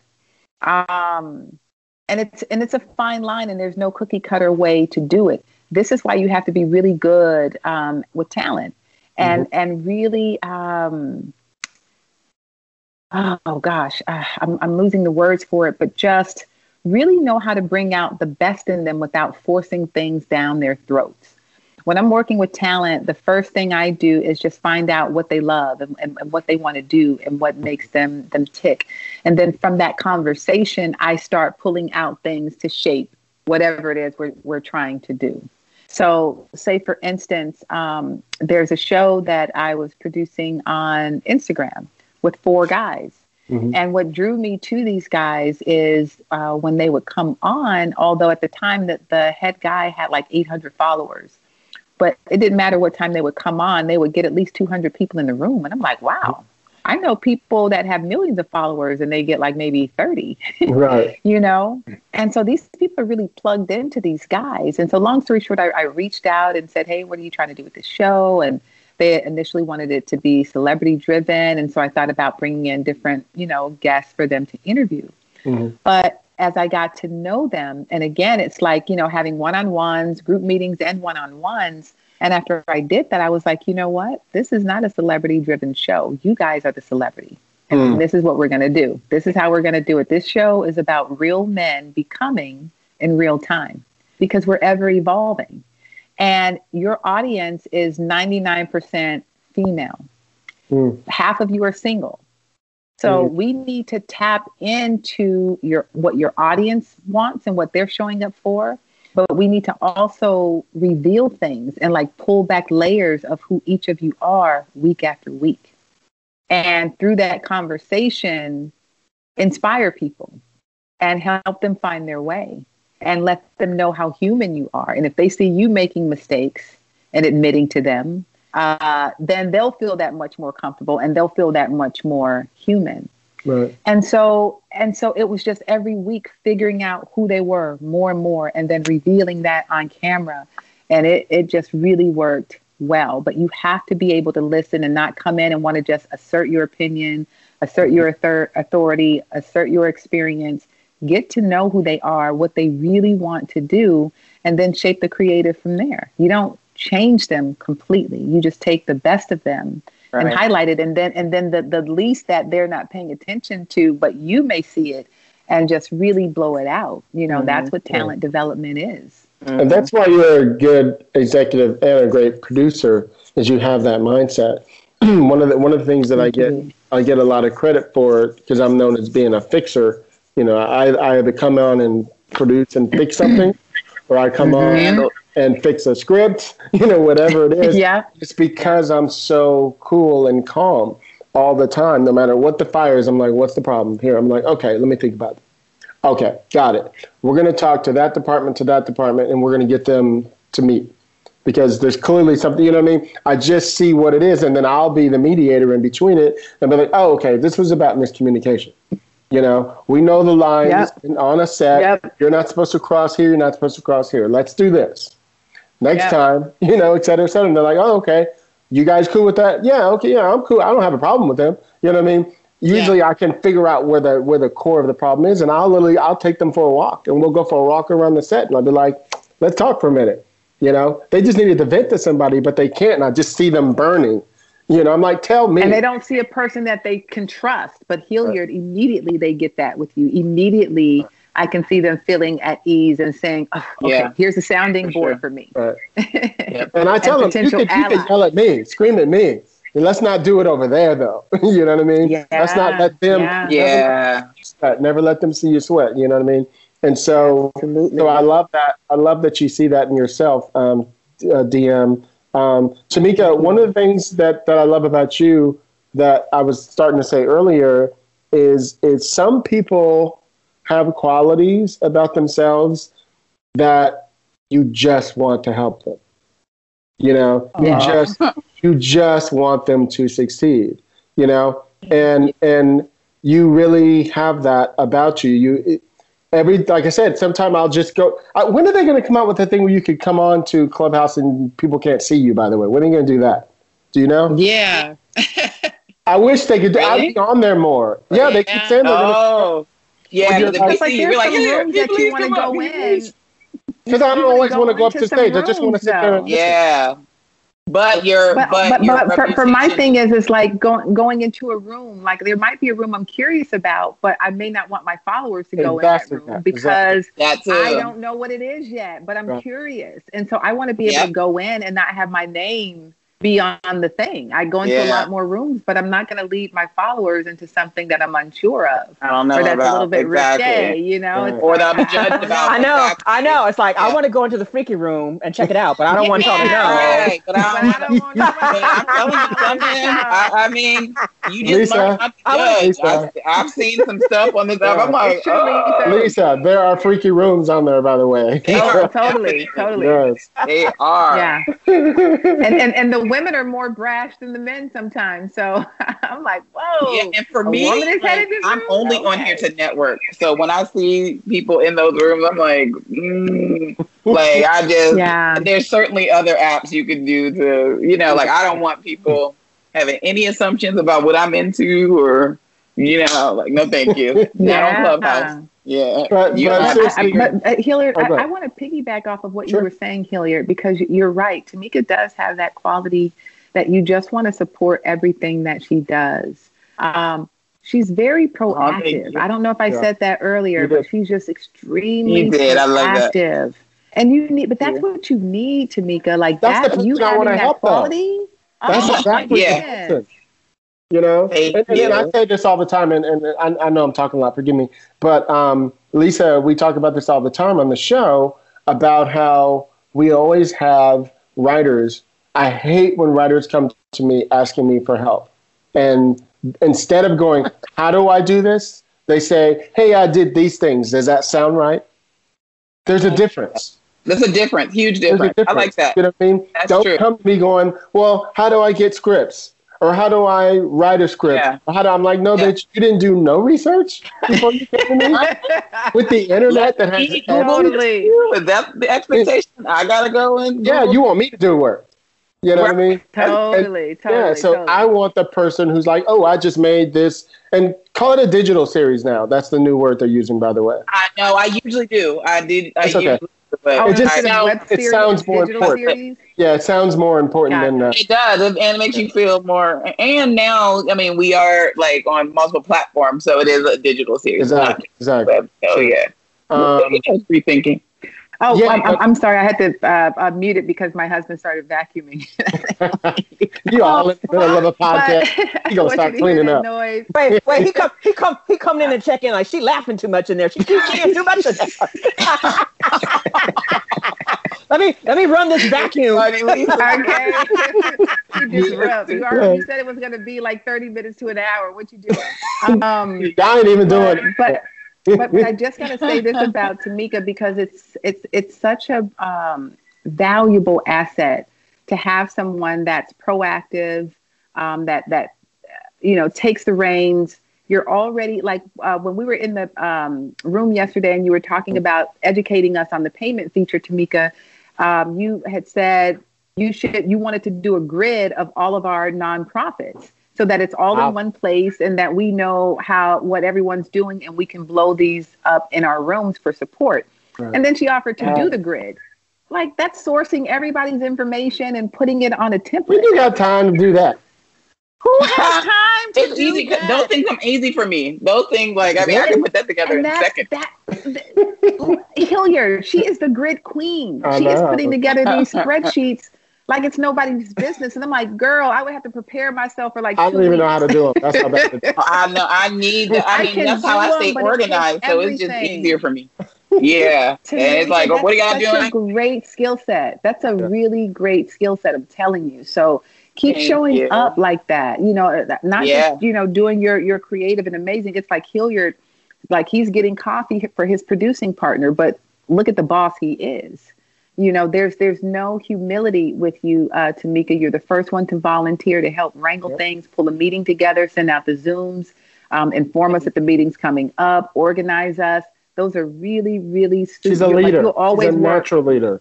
Yeah, Thank yeah. you. You'll That's always work with those qualities. So keep it up. I cannot say that enough. I'm so proud of I you. appreciate that. No, I, I, I love it. I have a question for you, and I don't know if. And shout out to Gino and, and Miles, by the way. Yeah, Um, shout out to you. Wow. Um, have you have you looked into turning your show into a Writers Guild um, signature? I need to. That that, Not- that I need it's to it's just on. a bunch of paperwork for a digital. Exactly. I would love to like talk to you about that because you know you Uh, never know what you need or but I would love to. You might as well do great, it like- because then you could be like up there guys. hanging out with us. You know what I mean? Oh, I love. Oh man, and the world's opening up. Okay, yes. Um, send me the papers, or I, I mean, I'll do my We'll research talk. first and then say, does this look right? but yeah, it's, it's just a simple call over there. I have a series. I want to Oh, make it. yeah. I want to make it signatory. I'm gonna make that call tomorrow. You know what I mean? Yes, exactly. Yep. And, and what does you. that No, that'd be mean, great. um, Hilliard, to make it signatory? So you were you were turning your company into a signatory company. So um, and and what it does is because it's a digital like you know web series or they call it a um. Mhm. Oh, I had it just at the top of my head a second ago. Uh, new media is what it is. Yeah, I about to say I call it. Oh, okay, okay. So it's a, it's a new media contract. So what you would do, this is I'm just spitballing here. I don't know all the things, okay, but I have sent seven or eight writers there who are all in the guild right now, okay, and and they they Oh. came through they came through with their web series. Um, yeah. um, and so what they did was they made the call, said what they needed to find out, and then they send them the information. Actually, it's already on there. They just go download this information and fill in all this stuff. And what did you do is so where it says to pay the actors or to pay to, to pay the writers, um, you also oh, two things. You want to do it separately, so it's not like on your um, production. It's like you make up another production that pays you, your LLC, Got you. right? It's like Got that. you. Yep. My L- So I do have an LLC. Yeah, and you don't have to worry about the fee being, you know, forty thousand dollars for a script and you know whatever it is. It's not that anymore. It's like I'm paying the writers fifty dollars. It's literally yeah. like stuff like that. It's crazy. I love it. So whatever the wow. number you come up with is you. You could do it. This is what It's it's, all- about. Yeah, it's all about you paying pension and health. Is really that's what's important. You know. You. I So yeah, they could they could guide you right through all that. Just tell them I, I want to Yeah, do uh, WGA signatory. That's what I call.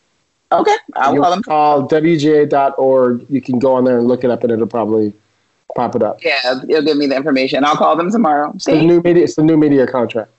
So, the contract. Got it. Thanks for that, That's Hilliard. That's a really Like, great feel like suggestion. Hilliard is Mhm. doing, and, and that's why I admire you so much. It's like an underground railroad type thing. You know what I mean? Like, so you are my Harriet Tubman. And Hilliard Tubman.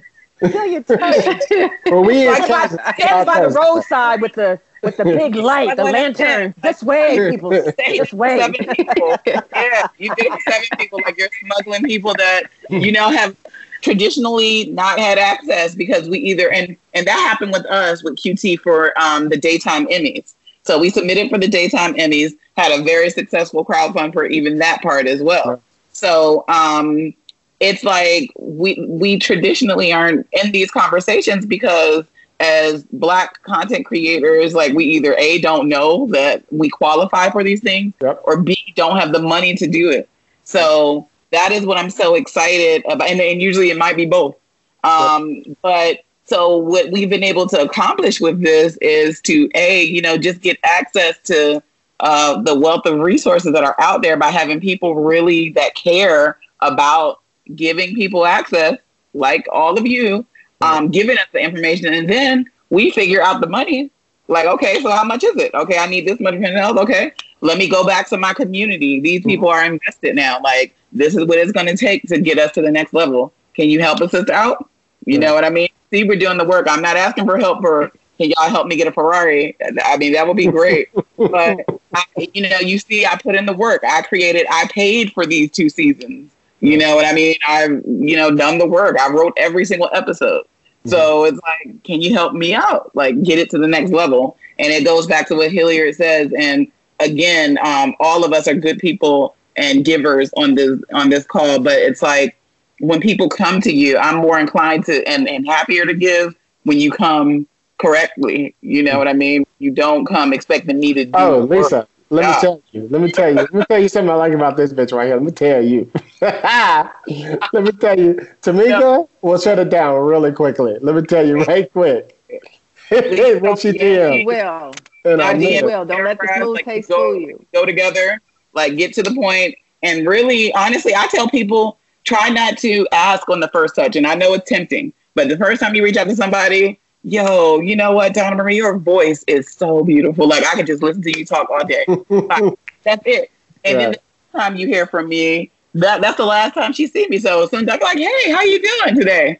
You know what I mean? The last thing you look at in your thread was me giving you a compliment. And then I can say, oh, you know what? You know what? I'm crowdfunding. And, you know, I was just hoping maybe when you go on the stage, even if you can't do it, if you can just mention it You know what I mean? People are more inclined to do stuff for people that don't ask them for stuff. You know what I mean? And I and I tell people all the time, like especially they're not stupid. They look and they're like, Tamika, you run with some really big people. Yeah. You know what I mean? But I sit in meetings with you and I literally sit on my hands. Like I'm never gonna like ask before I'm ready and and, and in a position that your help can really elevate me. And it's hard, you know what I mean? Like, cause I mean, one phone call from Hilliard can change my career. Look what look, look what just happened. You see what I mean? Um, and That's Donna true. Marie, like it was months before I was like, can you look at this? Can you do this? And but by then we're we're family, so it, you want to, and I will do the same for you. Like anything you need, like I am there. Like it is no question. Mhm. So you gotta resist the urge to ask people for stuff the second you you click on their profile and you just hear Oh them my and you just hear feel they sound important. So yeah, let me send you that. Like people want to send me stuff and I have no. That's not even my lane. Oh, I just want to send you my music and okay, what in the world am I supposed to do with I get this? that all the time. I'm flattered that you, you know what I mean. So just Here's the funny I thing, live it every day. I have on my website. Please do not s- no unsolicited. I'm sure you have it on yours, DM, and you still Yeah. get thirty a week. It's crazy. Still get Oh it. my goodness. Yeah, you do. You do. It's it's you know. I, I don't know if it's that people um I don't think that they mean to be rude. I think that they get overexcited. It's like, oh my gosh, I'm in a position or I'm in the presence of someone that can help move my dream along and they get excited. And it's just slow down, slow down, slow down, and see how you can get to know that person before you ask for anything. You know, build a genuine relationship. And when people see that you come from a genuine place, they want to help. You know, uh, when I pulled the um, Shields reunion together um, several weeks back, I got no resist- resistance. I got a cast of 20 plus people who knew nothing about Clubhouse. Shout out to Glen. Mazzara and Kurt Sutter. Shout out to Glen Yes. Mazzara, Kurt Sutter, Shawn Right. Ryan. Yes. yeah, Randy Huggins, um, Devon Gregory. Like, you know, those writers are just really doing amazing things at CCH Pounder, Benito Martinez. All of those people showed up because of the relationship and how I've respected them throughout uh, the years. I don't call them just to call them for anything. So they know that when I call, oh, what does DM want? And let me try and help. Right. Because the only thing that she does in between her asks is support what we do. Whether it's retweeting something or showing up for something or supporting them through something that they're going through personally. But I'm never like, oh, can I, can I, can I? I it's hard. Even my husband has to remind me sometimes. He's like, even the the people that you know that are of influence in your life, they need to ask people for favors too. So don't forget that. It, ne- We it all never need, like-. It never stops. it never stops. Everybody needs something from the other, and it's just how do you respectfully go about doing that and respecting the person at the same time. And and the way you do it is what Tamika says is you don't you don't ask right from the beginning. You know, you get to know them, build a relationship with them, support their social media posts, support their shows, uh, binge some of their shows, and then come back and say, "Hey, I just watched your show. It was really good. I loved when X, Y, and Z happened." Oh my goodness! That's the now best you're thing. really now Yeah. you're really That's the- ain't that the best thing? relationship. Because don't you hate when people ask to work with you or oh I want to be on your show I want to job like you've never even seen it like it could be I could be doing like the worst Lisa, thing that goes against is the- everything you believe Yeah. in and Watch you just. No, it's true. yeah watch something and Yeah. then just say It's true. you know, It's it, but one of the worst cases of that I saw it was when I worked at the network, and um, I rarely saw black people coming into the pitch, and and I asked right away, like, where are all the black creatives? And so I tried to keep my eyes open for them, and um, I'll never forget this uh, black gentleman. He had gotten through um, to me, and he really did a passionate sell. I just want to come in, and you know, all I need is this one chance. I got some really great shows, and I love ABC, and blah blah blah blah blah. And so I said, okay, let me have him come in and just meet with me first before I introduce him to a team. let me tell you, that was one of the best decisions I Uh-oh. ever made Mm. because this guy had no clue what Mm. we did. He sat up there What? and pitched three different shows that we already had on the air, but was going to sit there and tell me that we needed them. Wow. I was Oh, so my horrified God. and offended and pissed off at the same time. I was like, I created. You thought you were on an episode of you Punk. Broad, girl, exactly. I'm sitting there like, our cameras rolling on me? Because, dude, are you serious right now? Did you literally just come in here and pitch three shows that we already have on the air? He Wow. even said this. This is to tell you the, the, the level of him not doing his work. He, he even came on and said, came in the room and said, we needed a dating show. We have the Bachelor franchise. yeah, the only the biggest dating uh, We show the Bachelor earth. franchise. she didn't say show. say that said we're in franchise. Franchise. Right. The longest the running, most popular. Like what? Yeah, y'all need that. And you yeah. come in and say that we need a dating and relationship show. I was like, oh my goodness. So do the research, do the work. Don't just jump in and just see an opportunity and go for it, having not done the work. Because I guarantee you, that dude, he was never, I, I never even opened an email after that. You know what he sounds like? time. You know what he sounds like, DM? One of those people you meet and you go, "Oh, so what, what, what TV shows do you watch?" "Oh, I don't watch TV." yeah, he's definitely motherfucker somebody wanted that don't want. TV. But you want to pitch Yeah. TV. Yeah. You know what I'm saying? Uh, that's what he sounds That's like. crazy. Exactly. do your work and also yeah. build authentic connections because that's what's going to get you far. People like to do stuff for people they like. People like to do stuff That's for it. people they know. People like to invest in something that they believe is going to win. Like nobody wants to. I mean, we're we're all charitable in our own right, but even more so than charitable, most of us are business people or you know we we're winners and we like to win and we like to to see you know we like to be a part of something that's going to win that's bigger than ourselves you know what i mean Mhm. then there's charity but and there and we compartmentalize you know what i mean we know when we have to rally around even yesterday in that room donna marie you saw what happened oh my gosh like so we in there we're talking about clubhouse payments we ended up you already know how your sisters are but then we have beat Who up you beat up? Who you beat up, girl? or, like we literally know we're all trying to Donna Marie has an amazing nonprofit uh, uh, foundation that you know certainly deserves everybody's support. Danita does. I'm really crowdfunding. Like, and we ended up like just hearing people share their stories, and we're sending money over to them, like you know, to help them because there were some really worthwhile causes in Nigeria that Yeah. needed our help. So it's just it's an amazing place we to be in. raised a lot of money for her because there was um, she was raising it for her students. Well, it was a, a, a group of girls who Yes. um, they didn't have uh, uh, feminine products like like sanitary uh, pads and things like that, and so they had when that time of month came, they they were they lived in shame, and so Mm. uh, Tamika was very instrumental and Danita with helping her in the back channel set up because she didn't have the pay feature. They didn't get it over in Nigeria. And so Danita went in the back back channels of, of Clubhouse, which is the DMs on IG and Yep, uh, on yep. Instagram, and um, helped her set up a GoFundMe. She used a family member's GoFundMe, added that to the page. Cash and App. we were able Yep. to Cash App. Thank you, thank you. A Cash App, and then we were able to um, send money. And then she was saying, was it a couple of dollars or six dollars would would take care of Yeah, a couple of like, girls or for, something like yeah, that? six dollars would be two packs of pads. and, you know, and she said Yeah. the joy that the girls feel when they get one, like they, like you know, the, your face to light up about something that we as African Americans don't think twice about. Like I said yesterday, I'm definitely being a black woman in America, a single mother. Like I don't ever really. um it's not often that I consider myself privileged because it's like we know how hard we have, have to, to But we forget the things that we are privileged about.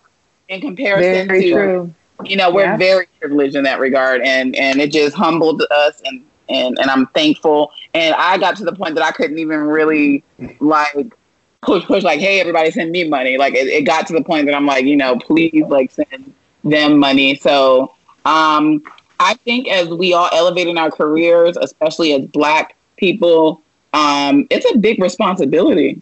You know what i mean? Because we can't take on it, it has me rethinking like who I've judged in the past. That's why when people say, "Oh, this celebrity ain't doing this much much," mm-hmm. oh, what did Barack Obama do for Black people? oh, what is you know, like? I don't think they understand how heavy it is that wears the crown. Like everybody wants to do stuff, but we will be wiped clean. We will be wiped clear and back in the poorhouse. I'm like when I tell you when I saw my personal account like just starting to go down, like because I've been like sewing a lot more too. But I'm also blessed, so you know it's it, it's a circle. But people have to give us grace yep. um, as they perceive who should be doing what when you really don't know what people are going through. Indeed. You know what I mean? Like, and especially in this town, we will suffer silently. I might not have eaten in three days because I have no food or resources, and I will be in here smiling and mm-hmm. you know keeping. And you would never know the difference because that's what we're programmed to do in this town. We don't we don't really wear our struggles on our sleeve. And this is the last right. thing I'll say about that. Even when I think about uh, our brother DMX that passed away mm-hmm. this week, um, last week, it is um, you know, we have to get to a point where we start wrapping our arms around each other when we see that there's a problem rather than, you know, posting their albums once they pass on. Like they can't right. see that now. Like right. we need to if we we need a bat signal. Like, you know, it seems like this is like we need to start saying, Hey, you know, it seems like he's struggling. Let's try to get let's try to bring his music back to life, remind people who he is and, you know, maybe that'll you know, cheer him up enough to realize that he has to fight, he has to clean himself up. Um, things like that. I just want us to start. We got into this culture of giving flowers, but the whole point of giving flowers is when people can smell it. Yes. You know what I mean? So um, instead of judging people for what you think they should have or should be doing, let's let, let's get back to a place of love and, and support. Okay, if you feel like um, Oprah should be doing more, you know, how about you set something up and you know, and then pitch it to her and say, hey, this is something we, we could be doing together over, you know I'm what I mean? You said that. I'm glad you said that. See, sorry to interrupt you. I totally apologize. But I'm glad you said that because people forget that you can set things up and go in and pitch to them. Instead, they argue about exactly. what you did. Rather than judge them. Yeah. Instead of going, you know what, DMs and, and exactly, I wonder if I could reach out to her and she could help me to get to boom, and I got this perfect pitch. I'll pitch it to her. If she likes it, then I'll, like, they just don't think. Instead, they go, I'm going to be negative here.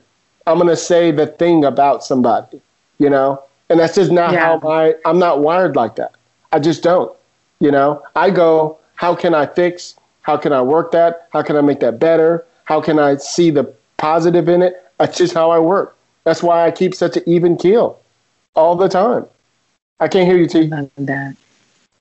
Oh, I was saying that's why you're progressing. It's a positive mindset. You know, that's how you elevate if you you know you put into the atmosphere good things good intentions good feelings you know th- that's what's going to happen but when people are vibrating that low and they're like oh this one ain't this or this one ain't that that's where they are and that's where they will be until they break that and and and you get it to some extent like our community like we have had to overcome unthinkable things you know many of us only know poverty and yep. generations before them and before them like you know and those of us that have been able to break that, um, we have a big responsibility. But people from outside of that have to understand that what comes along with that responsibility. That doesn't mean just because someone comes into to wealth, they still have people to pay. They still have their legacy uh, to think about. There's a lot. So we got to stop trying to spend other people's money in our mind when we really be getting our own money up. You know what I mean? And then you see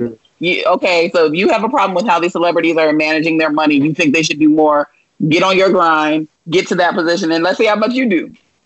You know what I mean? well, on that note, thank you all. I appreciate you guys coming on the show, hanging out with us. I love both of y'all. Again, happy, happy birthday to you, Lisa. Love you too, brother. Thank you, thank you. It was um, nice getting to know birthday, you, Lisa. Lisa. Thank you, thank you. Shout out to all the shout out to all the Aries people out there. Yes. yes. hey. Exactly. And um, guys, I just have to say, I had the privilege of seeing Hilliard's amazing smile. Hilliard, oh, every single time you smile, you make me smile. I just want you to know oh, that. Your cheeks. And he got them brown eyes, y'all. Be careful. I, He's like taking. I got him. What you talking about? Smile.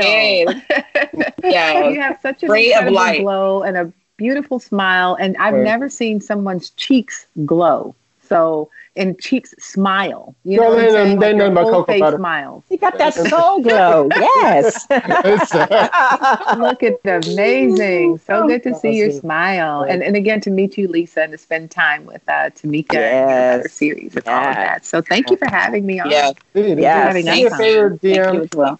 Tell us uh, where people can find you on all your social medias. Also, your um, your um, you just were talking about a minute ago. Forgive me, I'm still going blank on what we were just talking about. Social about. media handles, No, her um, project. yeah, her Foundation? Her, her foundation. Please, yes. We don't have foundations in the project, so I never remember that. So oh, oh, okay. okay. Um, well, let's see. So you can find me on um, Instagram, uh, DM's Place, Donna Marie's Place. So it's um, at DM's Place. That's my social media handle for Twitter, Instagram. Uh, my uh, website is Undeniable Films. Uh, again, I am um, the founder of that production company. Uh, it's a boutique production company. Uh, you can see a lot of what I have done and, and have coming up there, but it's undeniablefilms.net. I just need to switch it over to my .com because someone's Ooh. helping me build it up. Um, so, uh, so there's that. But my nonprofit uh, is Love Mom, and that address is lovemomfoundation.org. And um, it's a foundation that I started in uh, the wake of my mom passing. I do a lot in the world of charity, and I get that from my mom. From the time I can remember, my mom was always taking someone in, doing something for them, uh, building them up in some sort of way. And she did all of this as a single mom. And so my foundation uh, supports single women and children who find themselves in, you know, distress and in need of course correction and and uh, uh, a way out of whatever they're they're dealing with. And um, I do that with their children uh, through creative expression, teaching them how to write, produce, direct, but also introduce them to new opportunities. When I was a kid, I didn't know that there was opportunities on set, you know, at networks and different things like that. Uh, but it was really sparked by Shawn Ryan when we were on the set of, of The Shield and we were in like this bad neighborhood shooting the scene. And we saw one little kid walking around, and Shawn brought him to Video Village, put the headsets on him, and you just saw his eyes light I up. love that. You know, he was Yeah. just looking around like, oh my God, you know, the, what is this? He was probably like five or six years old. He was a little kid. And in the middle of all of that, and we're getting him acclimated, in the middle of all of that, gunfire rings out. And we packed up and we got the heck out of there really quickly. But I never thought that kid didn't get a chance to get out. He had to stay there. You know, we, we went several blocks away and, and continued shooting, but that kid had to live there. And then we snatched his dreams away. And so for me, it was like, you know what? I I I want to and my foundation like work with kids and and show them uh, creative expression. A lot of times they're angry and they don't know how to use that in the proper way. So if you show them how to express themselves through the arts and expose them to different situations, it'll inspire them to something greater. And so we have amazing partnerships and, and we do something yearly, twice a year, but with COVID, and I'm a very hands-on person. So I've had to like really rethink how am I going to do it, um, as well as, you know, how am I going to resurrect what COVID has slammed down in entertainment, like it's just barreled over everyone's projects and put things on hold or made things go away. So there's a lot I'm juggling at once, but those, uh, but yeah, I'm sorry, that is, I'm rambling on. Let me, let me stop. But lovemomfoundation.org. So thank Oh, you, Hilliard. and, I- and I and I love how you call it, you know, a course correction. You know, a lot of times Yeah. people have foundations and things, and sometimes they come off as really judgmental, like, "Oh, if you guys would do this," but basically, it's like, "Hey, we're in this situation. It's just a course correction. Hey, we're here. Yes. We want to move over That's here it. now." And I love the the the positiveness of that. You know what I mean? That's, That's it. wonderful. That's, That's wonderful. That's it. Yeah, because the, the, a lot of times they just don't know what they don't know. You know, they don't like uh, one of the things the program wants to do is teach, like, have them go on family vacations and see different parts of the world together. Do you know what a bonding experience that would be for a family? Yeah, yeah. that's in a marginalized, you know, and, and in an underserved community to be able to go to Europe. Do you know what I'm saying? like when, when I was uh, shooting a, a show for Snoop Dogg over in Long Beach, them coming to Hollywood was just like me saying, why don't you go to China? They were like, well, maybe one day. And it's just, it was just a few minutes away. Just get in your car. And they Mhm. don't, but they're not seeing that. They, they don't see beyond their their neighborhood uh, lines. And so there's so much I I, I want to do, and I am going to do because it's not safe to go that out. outside of their neighborhood. Yeah, I, You know what I mean? I, I, I got look, I got caught up in some gunfire on on set being out there, so I understand what they deal with. You know, I just had a small snippet of it. So yeah, uh, the foundation does a lot of that. We go in, there is no judgment, and that's why it's called Love Mom. Because my mom, she signed off everything, uh, whether she was texting you a card or what, or or cussing you out, it didn't matter. She was going to sign off Love Mom. it was all done in love. And even though we, we work with single women and children, it really is, we are everywhere mother's love should be everywhere. And we help everybody. So, yeah, just wanted to add Awesome. that too. Did you say what your Twitter was? Your Twitter? You said your Twitter already. Are you Oh, yeah, Twitter? it's, um, yeah, it's, I am. Yep. And it's Okay. um, at DM's Place, DMS Place, P L A C E. Thank Got you, it. Hilliard. And what about you, um, Tamika? And also add in your um, your um, crowd crowdfunding and stuff like that. Absolutely. Thank you so much for sharing more, Donna Marie, about that. Like, I think it's so beautiful and it's so everything I'm about. So, I want to Thank definitely you, be a part of volunteering and helping, helping with that. But um, for me, of course, Queen. Uh, for me, um, my uh, we have a website qtseries.com www.qtseries.com there you can find out more about the show um, our fundraising our crowdfunding rather the see see the first season um, and season two is available on spiral tv on roku um, you can follow me at tamika briscoe on all platforms that's um, facebook twitter um, Instagram, Clubhouse. um, so yeah, that that's me. We're excited. Uh, wherever you see me, you're going to see me working and and grinding to meet meet this goal, and just activating as many people around me to to get involved because it's so much bigger than me. It it initially started out just because I have a team of um, black creatives and you know they deserve to be compensated for their talents and their time. Um, and it then and then it turned into this even bigger movement because now my family is, is involved. And by my family i mean my, my clubhouse family how they they put their like so it has to win. So yeah there, there's no days off for me. Um, i'm going to raise this money and we're going to provide jobs and change lives and then we're going to go into the next one and with the same energy everyone rallied around me, I am going to rally around my family and we're going to continue to pull one another up. And that is very exciting for me. So thank you, Hilliard, for having No us. problem. Nice. Honor to meet you as well. DM every day of my life. I'm just more more thankful for you because you're just a beautiful person inside and out and you you really do the work and you really care and that shows and I'm just blessed to, to you. all of you and call you family. Indeed, indeed. Thank you Love both. you, Thank you both. Love you. Where are you I at, just Lisa? Lisa. Oh, go ahead. Something really quick, mm-hmm. r- r- really quick that that Tamika said, and I meant to point it out earlier, and I'm just going to hit it and quit it. But you've heard her say t- at least two or three times that she wanted to pay people. Yep. Do you know how many times people do things and they're not thinking about paying people? Yeah. you know? And so tamika like every time she opens her mouth and she talks about working with someone she's talking about how much she's paid them or how she is going to pay them. That's super important um, and that's that's so big on you tamika. You're not taking advantage. You're not saying well at least you get a reel and you get some you know which is good if, if- if people Yeah. are in need of that but people need money too they want to be compensated for their Yeah. time and you Yeah. have that at the forefront of your thinking and so i just wanted to commend you on that as well Yeah, and I- it doesn't it doesn't always have to be a lot of money. Sometimes even a little money Yeah. just it makes you feel like you're a pro though, just to make something. Yeah, that's It's the the pride. The pride acknowledgement of someone's time and talent. any kind of a paycheck. The pride you feel from getting a paycheck for doing something you love. That's how I feel when I get something for writing. You know what I mean? That's how I felt when BET gave me a a, a great contract um, for to be a creative consultant for them. Like, first of all, this is a network I grew up watching, and they see value in, in my uh, Yeah. ideas, and expertise, and then the check is like, whoa! Like that's when I knew, like, oh, look, ma, I made it. Like Hollywood Right. I have a gift at that this. chick. You know what I mean?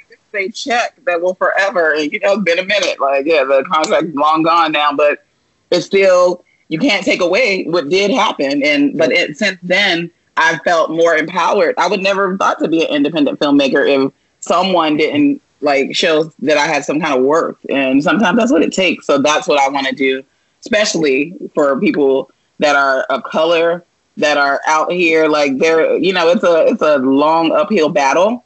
So yeah, we just figure it out together. And thankfully, I have a lot of people that are in my corner to help us do it. Tamika, did you just do a Superman zoom move? You was like, what? oh. She was dabbing on him. She dabbing on him. Yeah, I just Okay. Take one down. Let's go.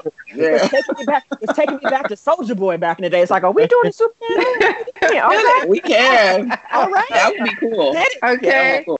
Hey, we can end this podcast with it now. Where you at, Lisa? I am at what fresh hell is this? So you see that black mermaid? It's me.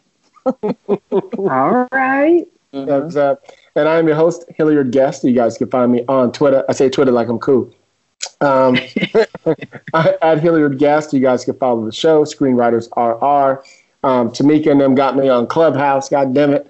Um, I'm on there at Hilliard Guest. I'm not always on there, but I'm on there. Um, and uh, let me see. Any questions? Screenwritersrantroom at gmail.com. Um, please go on our Patreon page, on our website, screenwritersrr.com. uh, please donate to the Patreon. Help us, help us, uh, you know, keep this show moving along. Uh, we got some new sponsors coming in, Lisa. Um, we'll be talking about that um, soon. Um, yeah, li- D- Donna Marie, I literally, I think, where do we go? Seven, almost seven, almost eight years. We didn't get any sponsorship.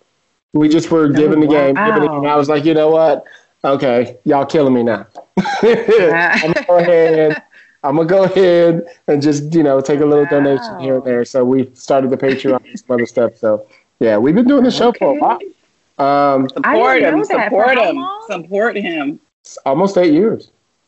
Wow. 'Cause We did ten You're episodes. fantastic. Yeah. I, I, I've listened before, but to be on it, it just yeah. You you you get the crown. You get the crown. You you. I wish, I wish we were in I wish, I wish we were in the we got to get you some in the room. all that. Yeah, Yeah, you're with I- all the I- I miss- you know, the sounds yeah, I. I, you know. I miss, I miss being in, in, in your, in your office here. You're walking on the lot, hanging out, and just the laughter, and just, and like literally, a lot of times I'd be coming in straight from the beach. I would have sand on my Birkenstocks. Nice. Coming, Her dreads would be all messed all up. dreads all coming in there, and and there'd be like all types of like you know you know up and coming newbie writers in the room. I mean, there was no telling who would be in the room when I walk in there. But but as soon as that Oh microphone goodness. goes in, we get our snacks and we get to talking, and it's just it's it's a it's a total vibe, and I, I really miss that. It, you know, it's just there's nothing like being in person and you and you feel that energy. Right. hmm Well, we're getting there. We're we're we're on the road to some some Mhm. normalcy. You know, Mhm. slowly but surely. I Yeah. finally see some light at the end of the tunnel. So Yeah. Indeed. Well, thank you guys. Uh, shout out to Chris Derrick, who's out there, you know, working on his show. Uh, hopefully, he'll be ne- back next week. Um, next week, we're going to talk to my friend, I think, about that article I told you about that I sent you. So hopefully, I'm not going to put it out there just in case that doesn't happen Okay. next week. Okay. Oth- Okay. Otherwise, and I did talk to Malcolm Spellman the other day.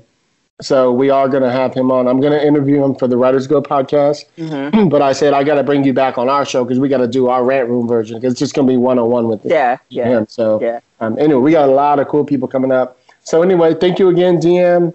Thank you, Tamika. thank Love the you two for of you. having me. Keep keep killing it out there. I hope and pray you know everything Thank works you. for you, Tamika. Specifically, good luck on your new job, DM.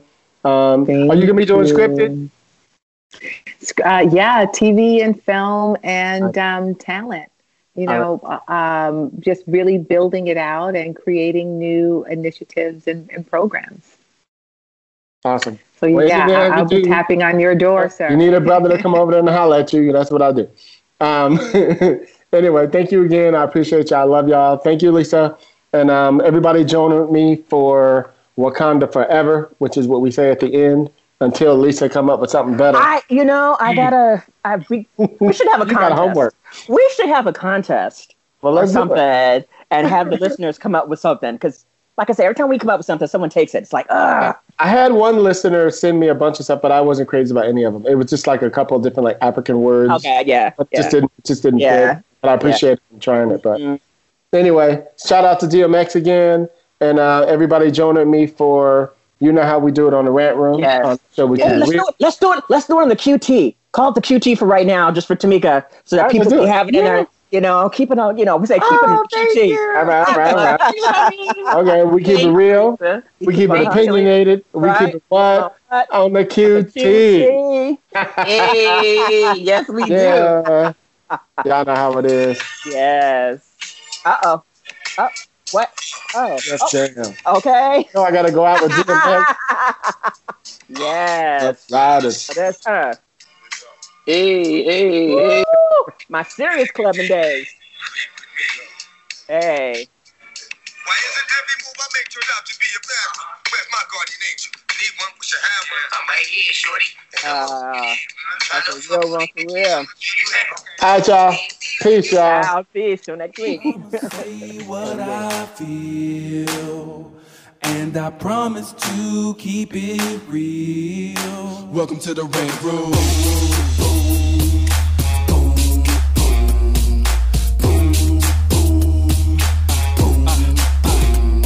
So you wanna be a rider? Well, you gotta be a rider till your fears are diminishing, the doubts are behind ya. It's hard to grind, and the business got me stressed in the rant room. We let that shit up off our chest. You know the street nerd has got no time for no caca. Sass in class, yes, that's Mr. Bolekaja. Never have to guess when you're listening to Hilliard. He gon' bring more game than a shark playing billiards. It's all about the craft of screenwriting. It's exciting when you turn an outline into something enlightening. Your pen and words are like bullets in a gun.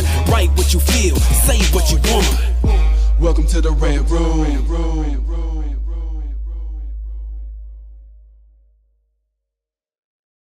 This episode of the Screenwriters Rant Room is brought to you by the Tyrota Finish Line Social Impact Script Competition. It's back for a second year in a row. The competition will again celebrate film and television scripts that seek to raise awareness and inspire change regarding urgent issues with critical relevance across our society now, such as racial, gender, or economic inequality, climate change, drug addiction, the broken foster care system, gun violence, and much more. The competition especially encourages submissions from historically underrepresented writers. The Tyrota Finish Line Script Competition runs from January 18th through June 10th. Please go to Film Freeway and learn how to submit your script.